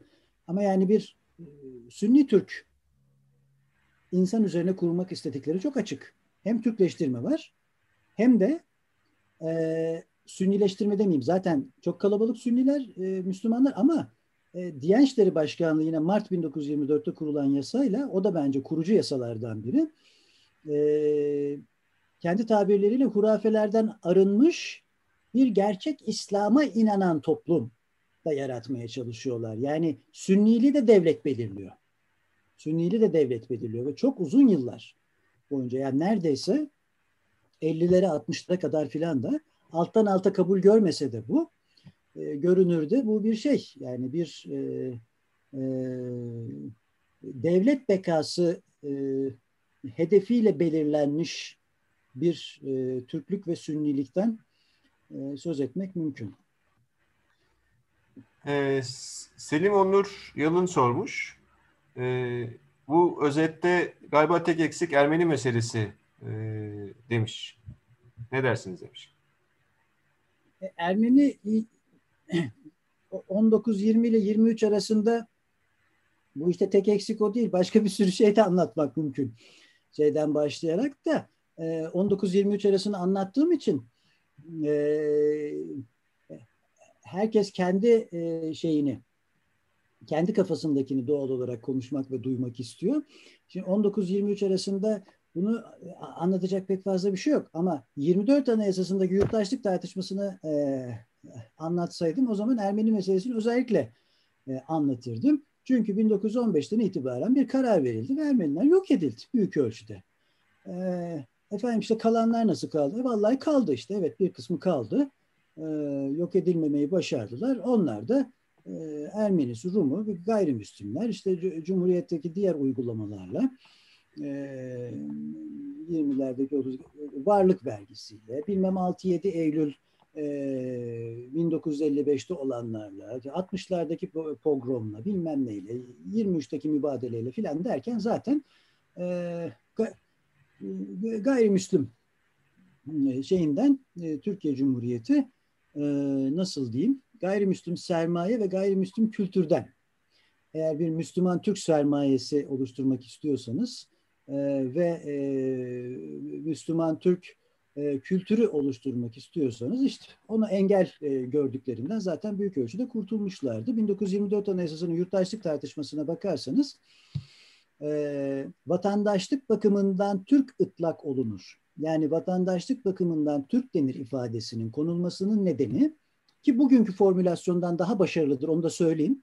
Yani bugünkü yurttaşlık tanımını o hale getirsek o daha iyiydi. Ama meclis tartışmalarına bakarsanız bunun nedeni e, vatandaşlık bakımından ifadesi yok idi ilk metinde. Ne yani Ermenilere de mi Türk kültürünü, Türk dilini, Türk harsını kabul etmemiş, e, savaştığımız bize ihanet etmiş bilmem ne Ermenilere de mi Türk, Türk diyeceğiz? Yani itirazları yükselince e, kabul edilmiştir. E, demişlerdi e ne diyelim o zaman? İşte birisi Türkiye'li diyor filan. Ondan sonra birisi de diyor ki o zaman vatandaşlık bakımından Türk diyelim. Ee, yani Türklük e, adını da herkese layık görmeyelim bu sıfatı diyerek kabul ediyorlar 1924 Anayasası'nda. Ama yani zaten 1914-15'ten e, itibaren e, bana kalırsa Hrant Dink'in öldürülmesi, hepimizin gözünün önünde bir gündüz vakti dahil olmak üzere zaten bir nasıl diyeyim bir yok etme yok etme. Yani e, yani bugün kaç Ermeni var e, Türkiye'de? Yani ben size Ermeni meselesiyle ilgili ne anlatayım? Her şey zaten gözümüzün önünde. Yani bugün kaç Ermeni var Türkiye'de? E, hala e, işte bir küfür olarak kullanılıyor değil mi? İşte Ermeni dölü deniyor bilmem ne. Ermeni çocuğu musun deniyor. Yani Ermeniliği hala bir küfür olarak kullanan çok sayıda insan var. E, Ermenilerle ilgili ne söylerseniz derseniz ben size e, Türk İstanbul'da Ermenilerin en yoğun yaşadığı semtteki ana caddenin isminin e, ve okul isimlerinin Ergenekon Talatpaşa e, olduğunu hatırlatmak isterim. E, dolayısıyla bu hala devam eden bir şey. Bitmiş bir şey falan değil. E, bunu herhalde biliyorsunuzdur değil mi? Ergenekon Caddesi'ne, Talatpaşa Okulu'nu filan. İşte orası İstanbul'da, Türkiye'de Ermenilerin son derece yoğun yaşadığı yaşadığı bir yer. Ama o yani 20-23 arasında Ermenilerle ilgili hakikaten aklıma da bir şey gelmiyor. Yani anlatacak anlatacak bir şey gelmiyor. Hocam Yener Bayar e, biraz da böyle e, küçümseyerek e, müstesni bir üslupla sormuş. Ne devriminden bahsediyor acaba? Şapka mapka mı demiş? Ha. Ee, yani onlar tabii biçimsel. Ne devriminden bahsediyor şapka mapka dediği ha onu mu küçümser e, şey yapıyorum. Yok yok yani sizin devrim demenizi sanırım e, 1921-23 arasına. Vallahi şöyle e, e, şapka ve mapka da e, zor iş. E, öyle bir toplumda. 1920'lerin meclisinde e, Yener kardeşimizin size şöyle cevap vereyim. E, frengi salgını sırasında e, kadın ve kız çocuklarını acaba doktorlar muayene etseler mi etmesinler mi filan diye tartışılıyor. E, böyle bir toplumdan bahsediyoruz. Dolayısıyla e, dilerseniz buna şapka mapka dersiniz, dilerseniz e, medeni kanun manun dersiniz, dilerseniz harf marf inkılabı dersiniz ee, yani medeni kanun, medeni kanun, e, İsviçre medeni kanunu Türkiye'ye getirmek, uygulamak filan e, ve onun dışında 1930'lardaki Türkleştirme e, hikayesi e, sırasında yapılanlar filan. E, bunlar o yüzden üst yapı dedim zaten. Çünkü hani altyapı eğer bir burjuva devrimi olarak tanımlarsak 1900'lerde zaten e, bunun başladığını e, şey yapabiliriz. E, söyleyebiliriz. O tabii ne kadar liberaldir, ne kadar işte şeydir, Ziya Gökalpçidir, işte korporatisttir falan filan bunlar tartışılır ama yani o şapka meselesini bile küçümsememek lazım. O bir güç gösterisi. Güç gösterisi. Yani şapka. dolayısıyla 1920'lere e, devrimler süreci e, demeyeceğiz de ne diyeceğiz? Yani yapılanları alt alta yazarsanız 1920'lerde çıkarılan yasaları kabul hukuk sistemindeki önemli dönüşümü. E, ama o zaman mı başlamıştır? Hayır. E, o yüzden zaten inatla ve ısrarla e, Osmanlı Türk modernleşmesi deniyor. E, bizler de bunu anlatırken yazılarda ya da konuşmalarda böyle anlatıyoruz. Osmanlı Türk modernleşmesi olarak anlatıyoruz. Mustafa Kemal ve arkadaşları 2. Mahmut'un başlattığının devamıdır. Anlatabiliyor muyum? Ee, bu insanlar 19. yüzyılda açılan okullardan mezun oldular. Harbiye, tıbbiye, mülkiye. E bakın kuruculara, kurucu kadrolara filan bunların ne kadar büyük etkisi var. E, o zamandan başlamış e, bir modernleşme çabasının buna katılırsınız, katılmazsınız. Bu başka bir şey. Yani e, biz bir şeye katıldığımızda, katılmadığımızda tarih buharlaşmıyor. İşte böyle bir modernleşme çabası var. E, uzun sürmüş. Hala da bana kalırsa devam eden bir biçimde. E, e, e, bu insanlar da onun sonucu. İkinci Mahmut da fes getirmişti. Anlatabiliyor muyum? E, o zaman için o zaman için bu tabii ikinci Mahmut'un yaptığı şey aslında e, boşuna mı gavur padişah diyorlar adama. E, o zamanın koşullarında gayet devrimci bir harekettir bu. E, ona da fesmes diyebilirsiniz, siz bilirsiniz ama e, 1920'lerde bu yapılanlar e, bir önemli bir üst yapı e, şeyi olduğunu ben öyle görüyorum yani. E, şapka bunların en önemsizi ve gibi görünmekle birlikte bir sembolik e, bey paşa e, filan gibi e, şeylerin ünvanların kullanılamaması hepsi semboliktir bunların. Yani hepsi semboliktir. Bir yanı bir yanıyla semboliktir ama bir yanıyla da işte layıkleşme ve e, vatandaşın görüntüsünü de değiştirme. Anlatabiliyor muyum? Vatandaşın görüntüsünü, halini, tavrını falan filan. Yani bu adamlar e, çok bütüncül bir şeye sahipler. Yani hiçbir e, alanda boşluk bırakmamaya çalışan son derece bütüncül. Yani Türkçe ezan yani şimdi bunu nasıl açıklarsınız işte Türkçeleştirme sırasında hani her şey yapabilirlerdi ama mesela ezanı Türkçe okumayabilirler. E onu da yapıyorlar. E, böyle bir süreç. Böyle bir süreç bu. Günah ile sevabıyla ama böyle bir süreç. O yüzden o sembolik şeylerin de ben e, önemli olduğunu düşünüyorum ama elbette devrim mi mevrim mi ona da ben karar veremem. E, Ceylan Miran sormuş hocam. Yani bazı e, yazışma ve e, şeyleri atlamak zorundayım. Saat 8'e e, yaklaştı. E, Cumhuriyet tarihçisi hocam İçeriden Cumhuriyet... çok sesi geliyor. Onu da söyleyeyim de. Ha. E, tahmin ediyorum hocam. Cumhuriyet tarihçisi bir hocam bu ülkenin hazmedemediği iki problemden biri İslam, diğeri Kürtler olmuştur demişti. Ki bu sorunlar ilerleyen dönemlerde tekrar tekrar gün yüzüne çıkmıştır. Ee, Murat Bey'in bu konudaki fikri nedir acaba? Vallahi çok yanlış değil. Çok yanlış değil. Çünkü e, e, ya arkadaşlar ulus ulus devlet böyle bir şey. Anlatabiliyor muyum? Yani Fransızlar da yani şimdi asimila, asimilasyon yapmayan ulus devlet var mı? Yani Fransızlar da aynısını yaptı ama ne yaptı? Fransızlar 1970'lerde 80'lerde Dediler ki meşhur e, François Mitterrand'ın Sosyalist Cumhurbaşkanı 1980'lerin başındaki 82 diye yanılmıyorsam konuşmasında işte e, üniter devlete ihtiyacımız vardı. Artık e, Fransa'nın demokratikleşebilmesi için başka bir şeye ihtiyacımız var filan dedi. Ondan sonra işte yerelleşmeler şunlar bunlar dil şeyleri filan başladı. E, çok dillilik bazı bölgelerde filan başladı Fransa'da. Şimdi imparatorluk bakiyesi ve imparatorluk bakiyesi üzerine ulus devlet kurmaya çalışıyorsunuz. E, bu seminerler kapsamında konuşma yapan hocamız, abimiz Faruk Alpkaya'nın ben zamanında siyasalda yaptığı çok hoş bir konuşmayı hatırlıyorum. Konuşmada e, kısa bir konuşmaydı ama şey dedi öğrencilere yani bir düşünün dedi Türkiye haritasını şöyle bir bizim bölge haritasını bir koyun önünüze. Türkiye'nin komşularına bir bakın. Türkiye'nin e, çevresinde kaç etnik grup olduğuna bakın. Kaç din olduğuna, kaç mezhep olduğunu sonra da Türkiye'ye bakın. Hepimiz Sünni ve Türküz. Değil mi? Şimdi bunda bir tuhaflık var. Bir acayiplik var. E ama ulus devlet e, hedefi e, koyduğunuz andan itibaren e, zaten tek tipleştirme. Ulusal devlet değil mi? Ulus devlet. Her şey bir pota içinde, bir ulus içinde. Din de buna dahil.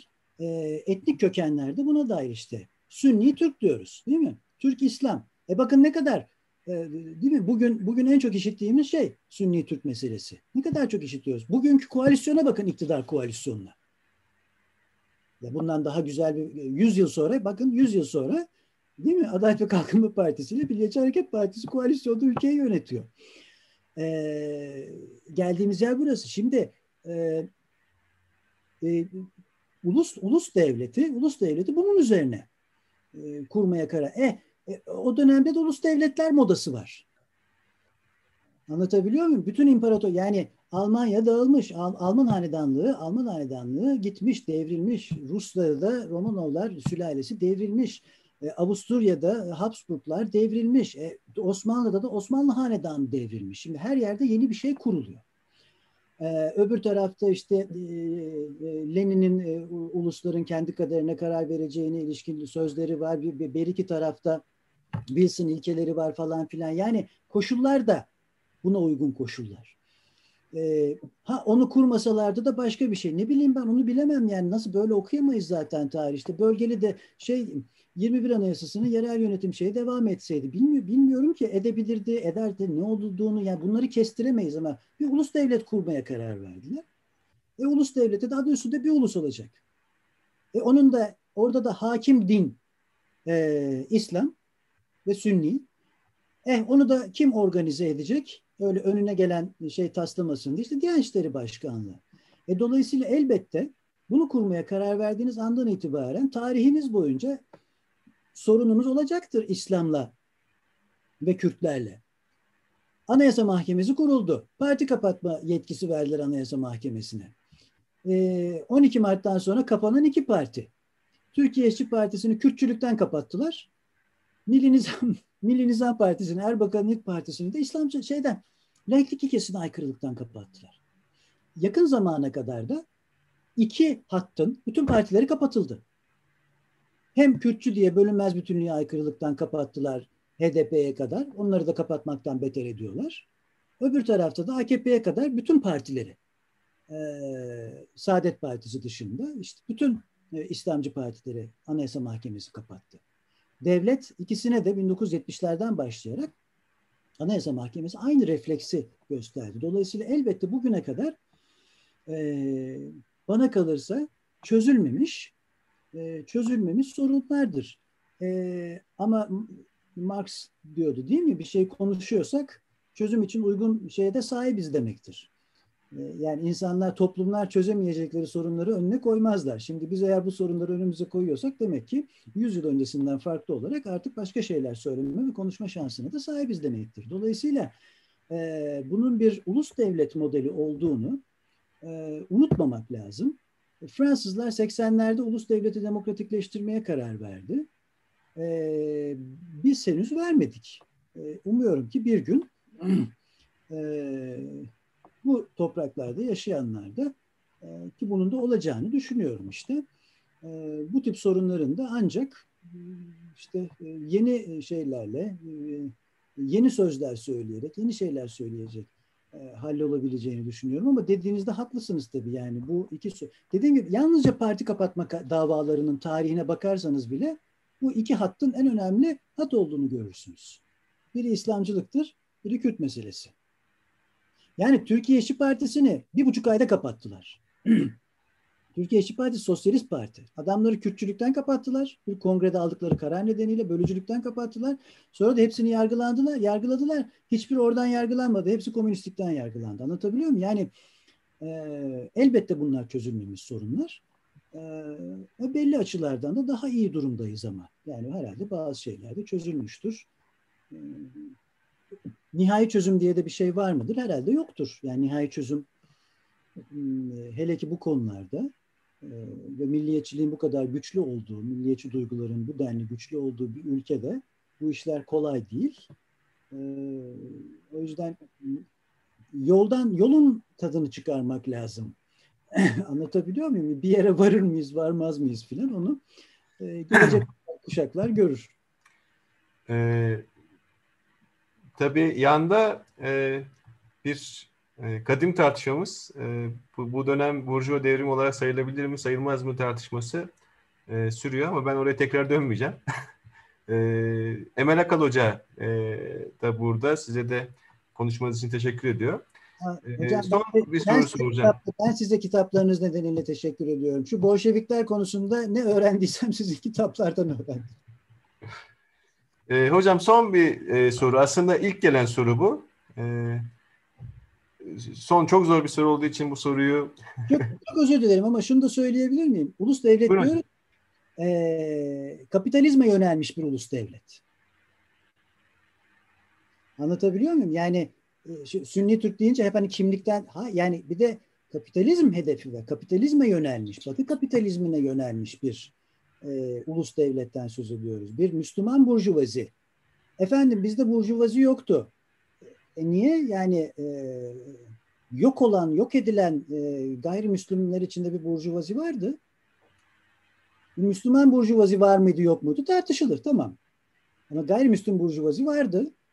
Ee, ama 24-25'ten sonra işte mübadelede oluyor filan. Ondan sonra evet bir Müslüman burjuvazi e, yetiştirme. Yani Türkiye'nin anayasacılık tarihini bu açı, yani, e, mutlaka bu açıdan da okumak lazım. Yani bizlerin de işte senin de Dinçer yani biraz da yapmaya çalıştığımız şey de aslında bu.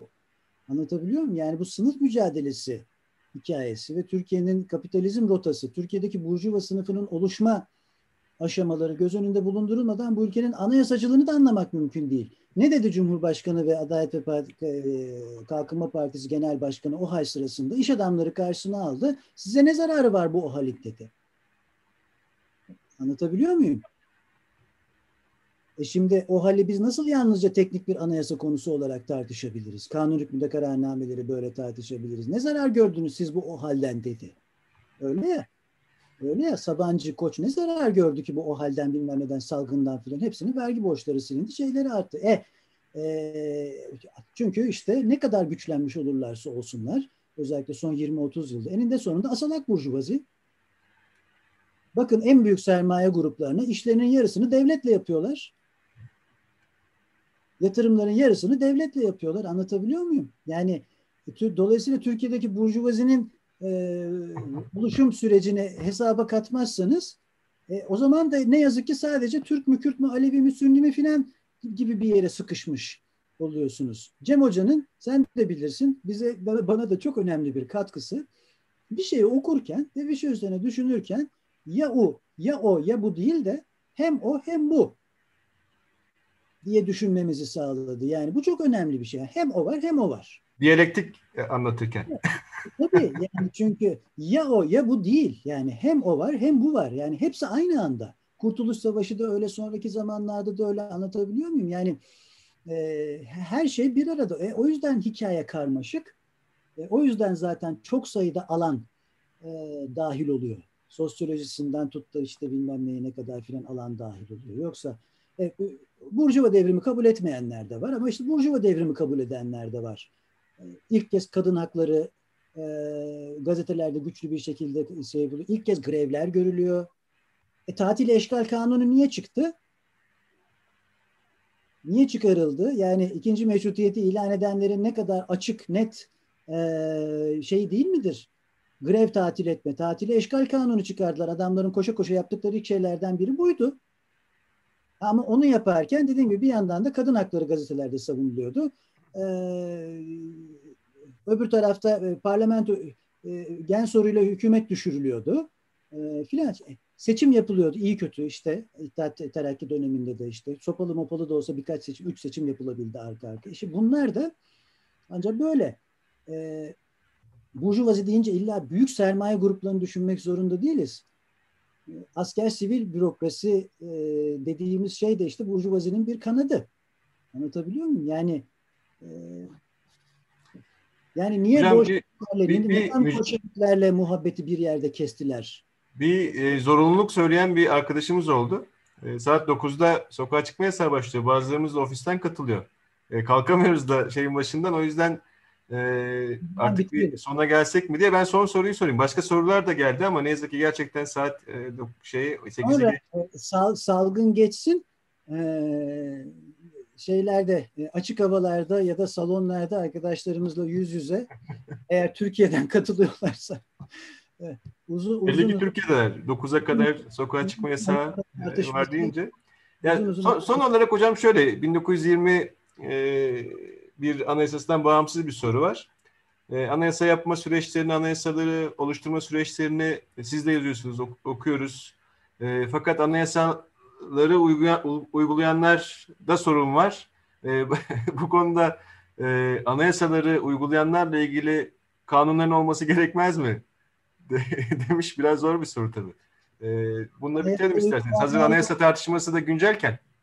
Ce, ceza kanununda anayasa ihlal suçu var. Anlatabiliyor muyum? Yani işte darbe marbe filan o şeyde e, anayasa ihlal suçu var. Yani şöyle bir şey var. E, şimdi de, demokratik kurallar demokratik sistemlerde anlamlı. Çünkü e, oralarda uygulanabiliyor. Şimdi ben yıllarca şeye karşı çıktım. E, bir, bir takım toplantılarda filan da hep bu konu oldu. Niye derdin nedir diye. Şimdi nefret söylemi Türkiye'de mutlaka suç olmalı filan diye mesela bazen böyle kampanyalar düzenlenir. Aman yani mesela ceza kanununa böyle bir suç e, hiç gerek yok Türkiye'de. Hiç gerek yok. Çünkü Türkiye'de nefret söylemini siz ceza kanunu suç yaparsanız ki zaten onu karşılayan şeyler var ceza kanununda işte halkı kin e, bir şeye teşvik etmek filan diye, tahrik etmek diye. Ama bunu suç yaparsanız Türkiye'de ben size söyleyeyim Ermenilere, Kürtlere, Alevilere, küfredenlerin başına hiçbir şey gelmez. Ama e, inançla ilgili ya da işte hani milli değerlerimizle ilgili şaka bile yapamayacak hale gelir insanlar. Anlatabiliyor muyum? Bakın şu anda durumumuz belli. Çocuklar e, bir fotoğraf koydular yere. Böyle kimseyi aşağılamak, kırmak için falan filan da değil yani. Şimdi ondan bir suç Türkiye Cumhuriyeti'nde hiçbir hukukçu çıkaramaz. Ya bu nasıl böyle bir suç olabilir mi Allah aşkına yani? Ne nefreti ne kini yani. O çocuklar orada işte kendiliğinden bir şey yapmışlar. E, baksanıza muhalefet partilerinin bile söylediklerine. Demokratik kurallar, demokratik sistemlerde anlamlıdır, uygulanır. E, o yüzden İngiltere'den, Fransa'dan, Amerika'dan örnekler verirken demokrasinin benimsenmesinden özellikle söz ediyorum. Şimdi Türkiye'de pozitivist anayasacılık deyince ilk akla gelen e, isim kimdir? Sevgili hocamız e, Kemal Gözler değil mi? Kemal Gözler neredeyse doğal hukukçu olacak. Neredeyse. Bir, bir yani, rahat, rahat bir vakasına doğru gidiyoruz. Tabii yani, çünkü ne yapsın haklı. Ee, en son yazısında ne diyor?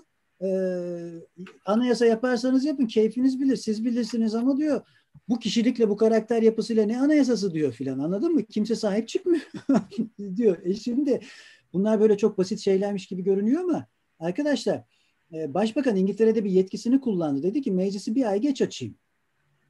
E, zaten o onu kullandığında kraliçe, devlet başkanı sembolik olduğu için onaylamak zorunda.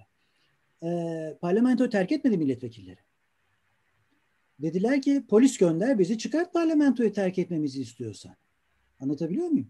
E şimdi İngiltere'de bu insanlar parlamenter olduğunun farkında.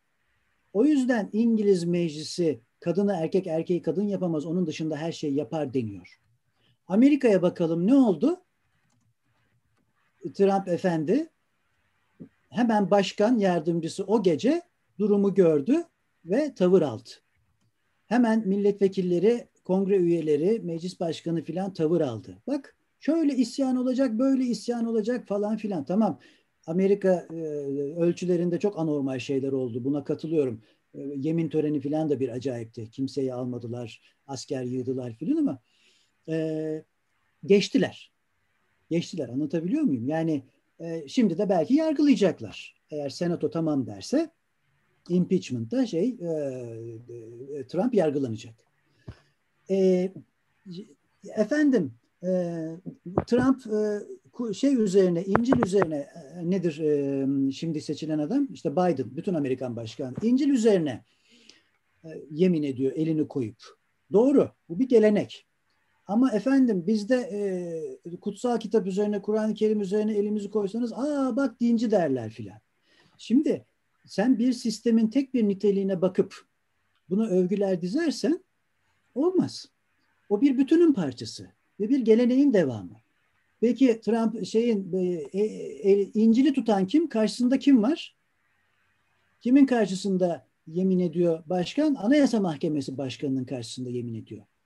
Amerika'da başkan bu anayasa mahkemesi kararı beni bağlamaz desin ya bir gün. Efendim İngiltere'de Anglikan Kilisesi'nin başı kraliçe. Ee, gördünüz mü? Bak niye oraya din devleti demiyorsunuz? E tamam geleneksel olarak 16. yüzyılda Henry kilise kurdu. Bütün hükümdarlar geleneksel olarak bu gelenek. E, siz, sen bugüne kadar İngiltere'de kraliçenin bir ayinden sonra eline mikrofon alıp içimden geldi yahu iki ayinde ben şurada söyleyeyim e, dediğini duydun mu?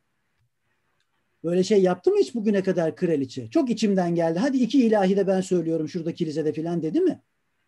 Ya da inançlar karşısında yansızlığını yitirecek anlam, yitirmesi anlamına gelen herhangi bir eylemine tanık olduk mu? Dolayısıyla karşılaştırma yaparken karşılaştırma yaparken bunları Türkiye'de Türkiye'de hangi anayasa yaparsanız yapın. Öyle mükemmel anayasa filan diye bir şey yok zaten. Ne yaparsanız yapın, hangi anayasayı yaparsanız yapın, ülke demokratikleşmediği sürece ki bu sabaha kadar günlerce konuşulabilecek bir şey. Sınıf şeyi yapmak zorundayız, etnik kökenler üzerine konuşmak zorundayız, hepsi üzerine konuşmak zorundayız. Bu olmadığı sürece e, o anayasalar bu ülkede insana huzur vermeyecektir. Çünkü anayasalar huzur veren metinler filan değildir. Eh, uyarsanız vardır, uymazsanız yoktur. Ne oldu? Türkiye'de anayasanın temel ilkeleri şu anda askıya alınmış durumda. E ne oluyor? Muhterem e, milletvekilleri, e, şey, e, muhalefet milletvekilleri soru, soru önergesi veriyor. Değil mi? Sürekli soru önergesi veriyorlar. Anayasası askıya alınmış bir ülkede. Yani e, yazılı soru önergesi. Ha, bir dakika tabii. yazılı. Hiçbirinde ciddiye alıp onlara bile cevap vermiyorlar. Değil mi? Bak resmi, gönderiyordu. Resmi gazeteye bakın. Resmi gazeteye bakın. Kanun yayınlanmıyor neredeyse. Vahdettin döneminde Bülent Tanör'ün verdiği rakamdır. 621 e, şey çıkarılmış, kararname çıkarılmış. Çünkü o mütareke döneminde meclis de kapalı, meclis de kapatıyorlar. Meclis mebusanı işgalden sonra. E ne yapacaksın? Habire kararname çıkarıp duruyorlar. Şimdi memleket kararnamelerle yönetiliyor neredeyse. E, anlatabiliyor muyum? Yani şunu söyleyeyim size. Anayasa anayasa e, Boğaziçi'li hocaların o çimenlik alanda ayakta sırtlarını rektörlük makamına dönmesidir. Anayasaya böyle sahip çıkılır. Bir ülkenin hukukuna ve bir toplumun haysiyetine böyle sahip çıkılır. Bütün muhalefet milletvekillerinin verdiği yüzlerce binlerce soru önergesinden ve bilmem kaç dakika yaptıkları ve çok hoşuna gittiği için YouTube'da paylaştıkları o tuhaf ve garip alkış alan konuşmalarından bin kat daha değerlidir. O öğretim üyelerinin o çimenin üzerinde her gün ayakta beklemeleri. Anayasa böyle yürürlüğe girer. Anayasa böyle korunur. Bir ülkenin anayasası, bir ülkenin hukuku. Anlatabiliyor muyum? Böyle korunur. Kemal Kılıçdaroğlu'nun 40 yılın başı yaptığı bir şey işte. Yürüdü 450 kilometre. Anayasa böyle kurulur. Adalet şeyi böyle korunur. Tamam ee, Gezi'deki Gezi'deki çocuklarının e, bilmem işte Gezi Parkı'ndaki şeyleri e, park forumları. Anayasa odur işte. Anayasa o park forumlarıdır. Oralarda yapılan konuşmalardır. Oralarda insanların birbiriyle dertleşmesidir. Böyle korunur anayasa. Böyle bir anayasa bilinci olur. Yoksa Allah aşkına her hafta bir araya gelip yeni bir anayasa yapabilirsiniz. Üç kişi bir araya gelip bir anayasa yazabilir. Türkiye'de 1961'de Hakimler Savcılar Kurulu 12 Mart'ta değişti. 12 Eylül'de değişti. 2010'da değişti. 2016'da değişti. Ne oldu?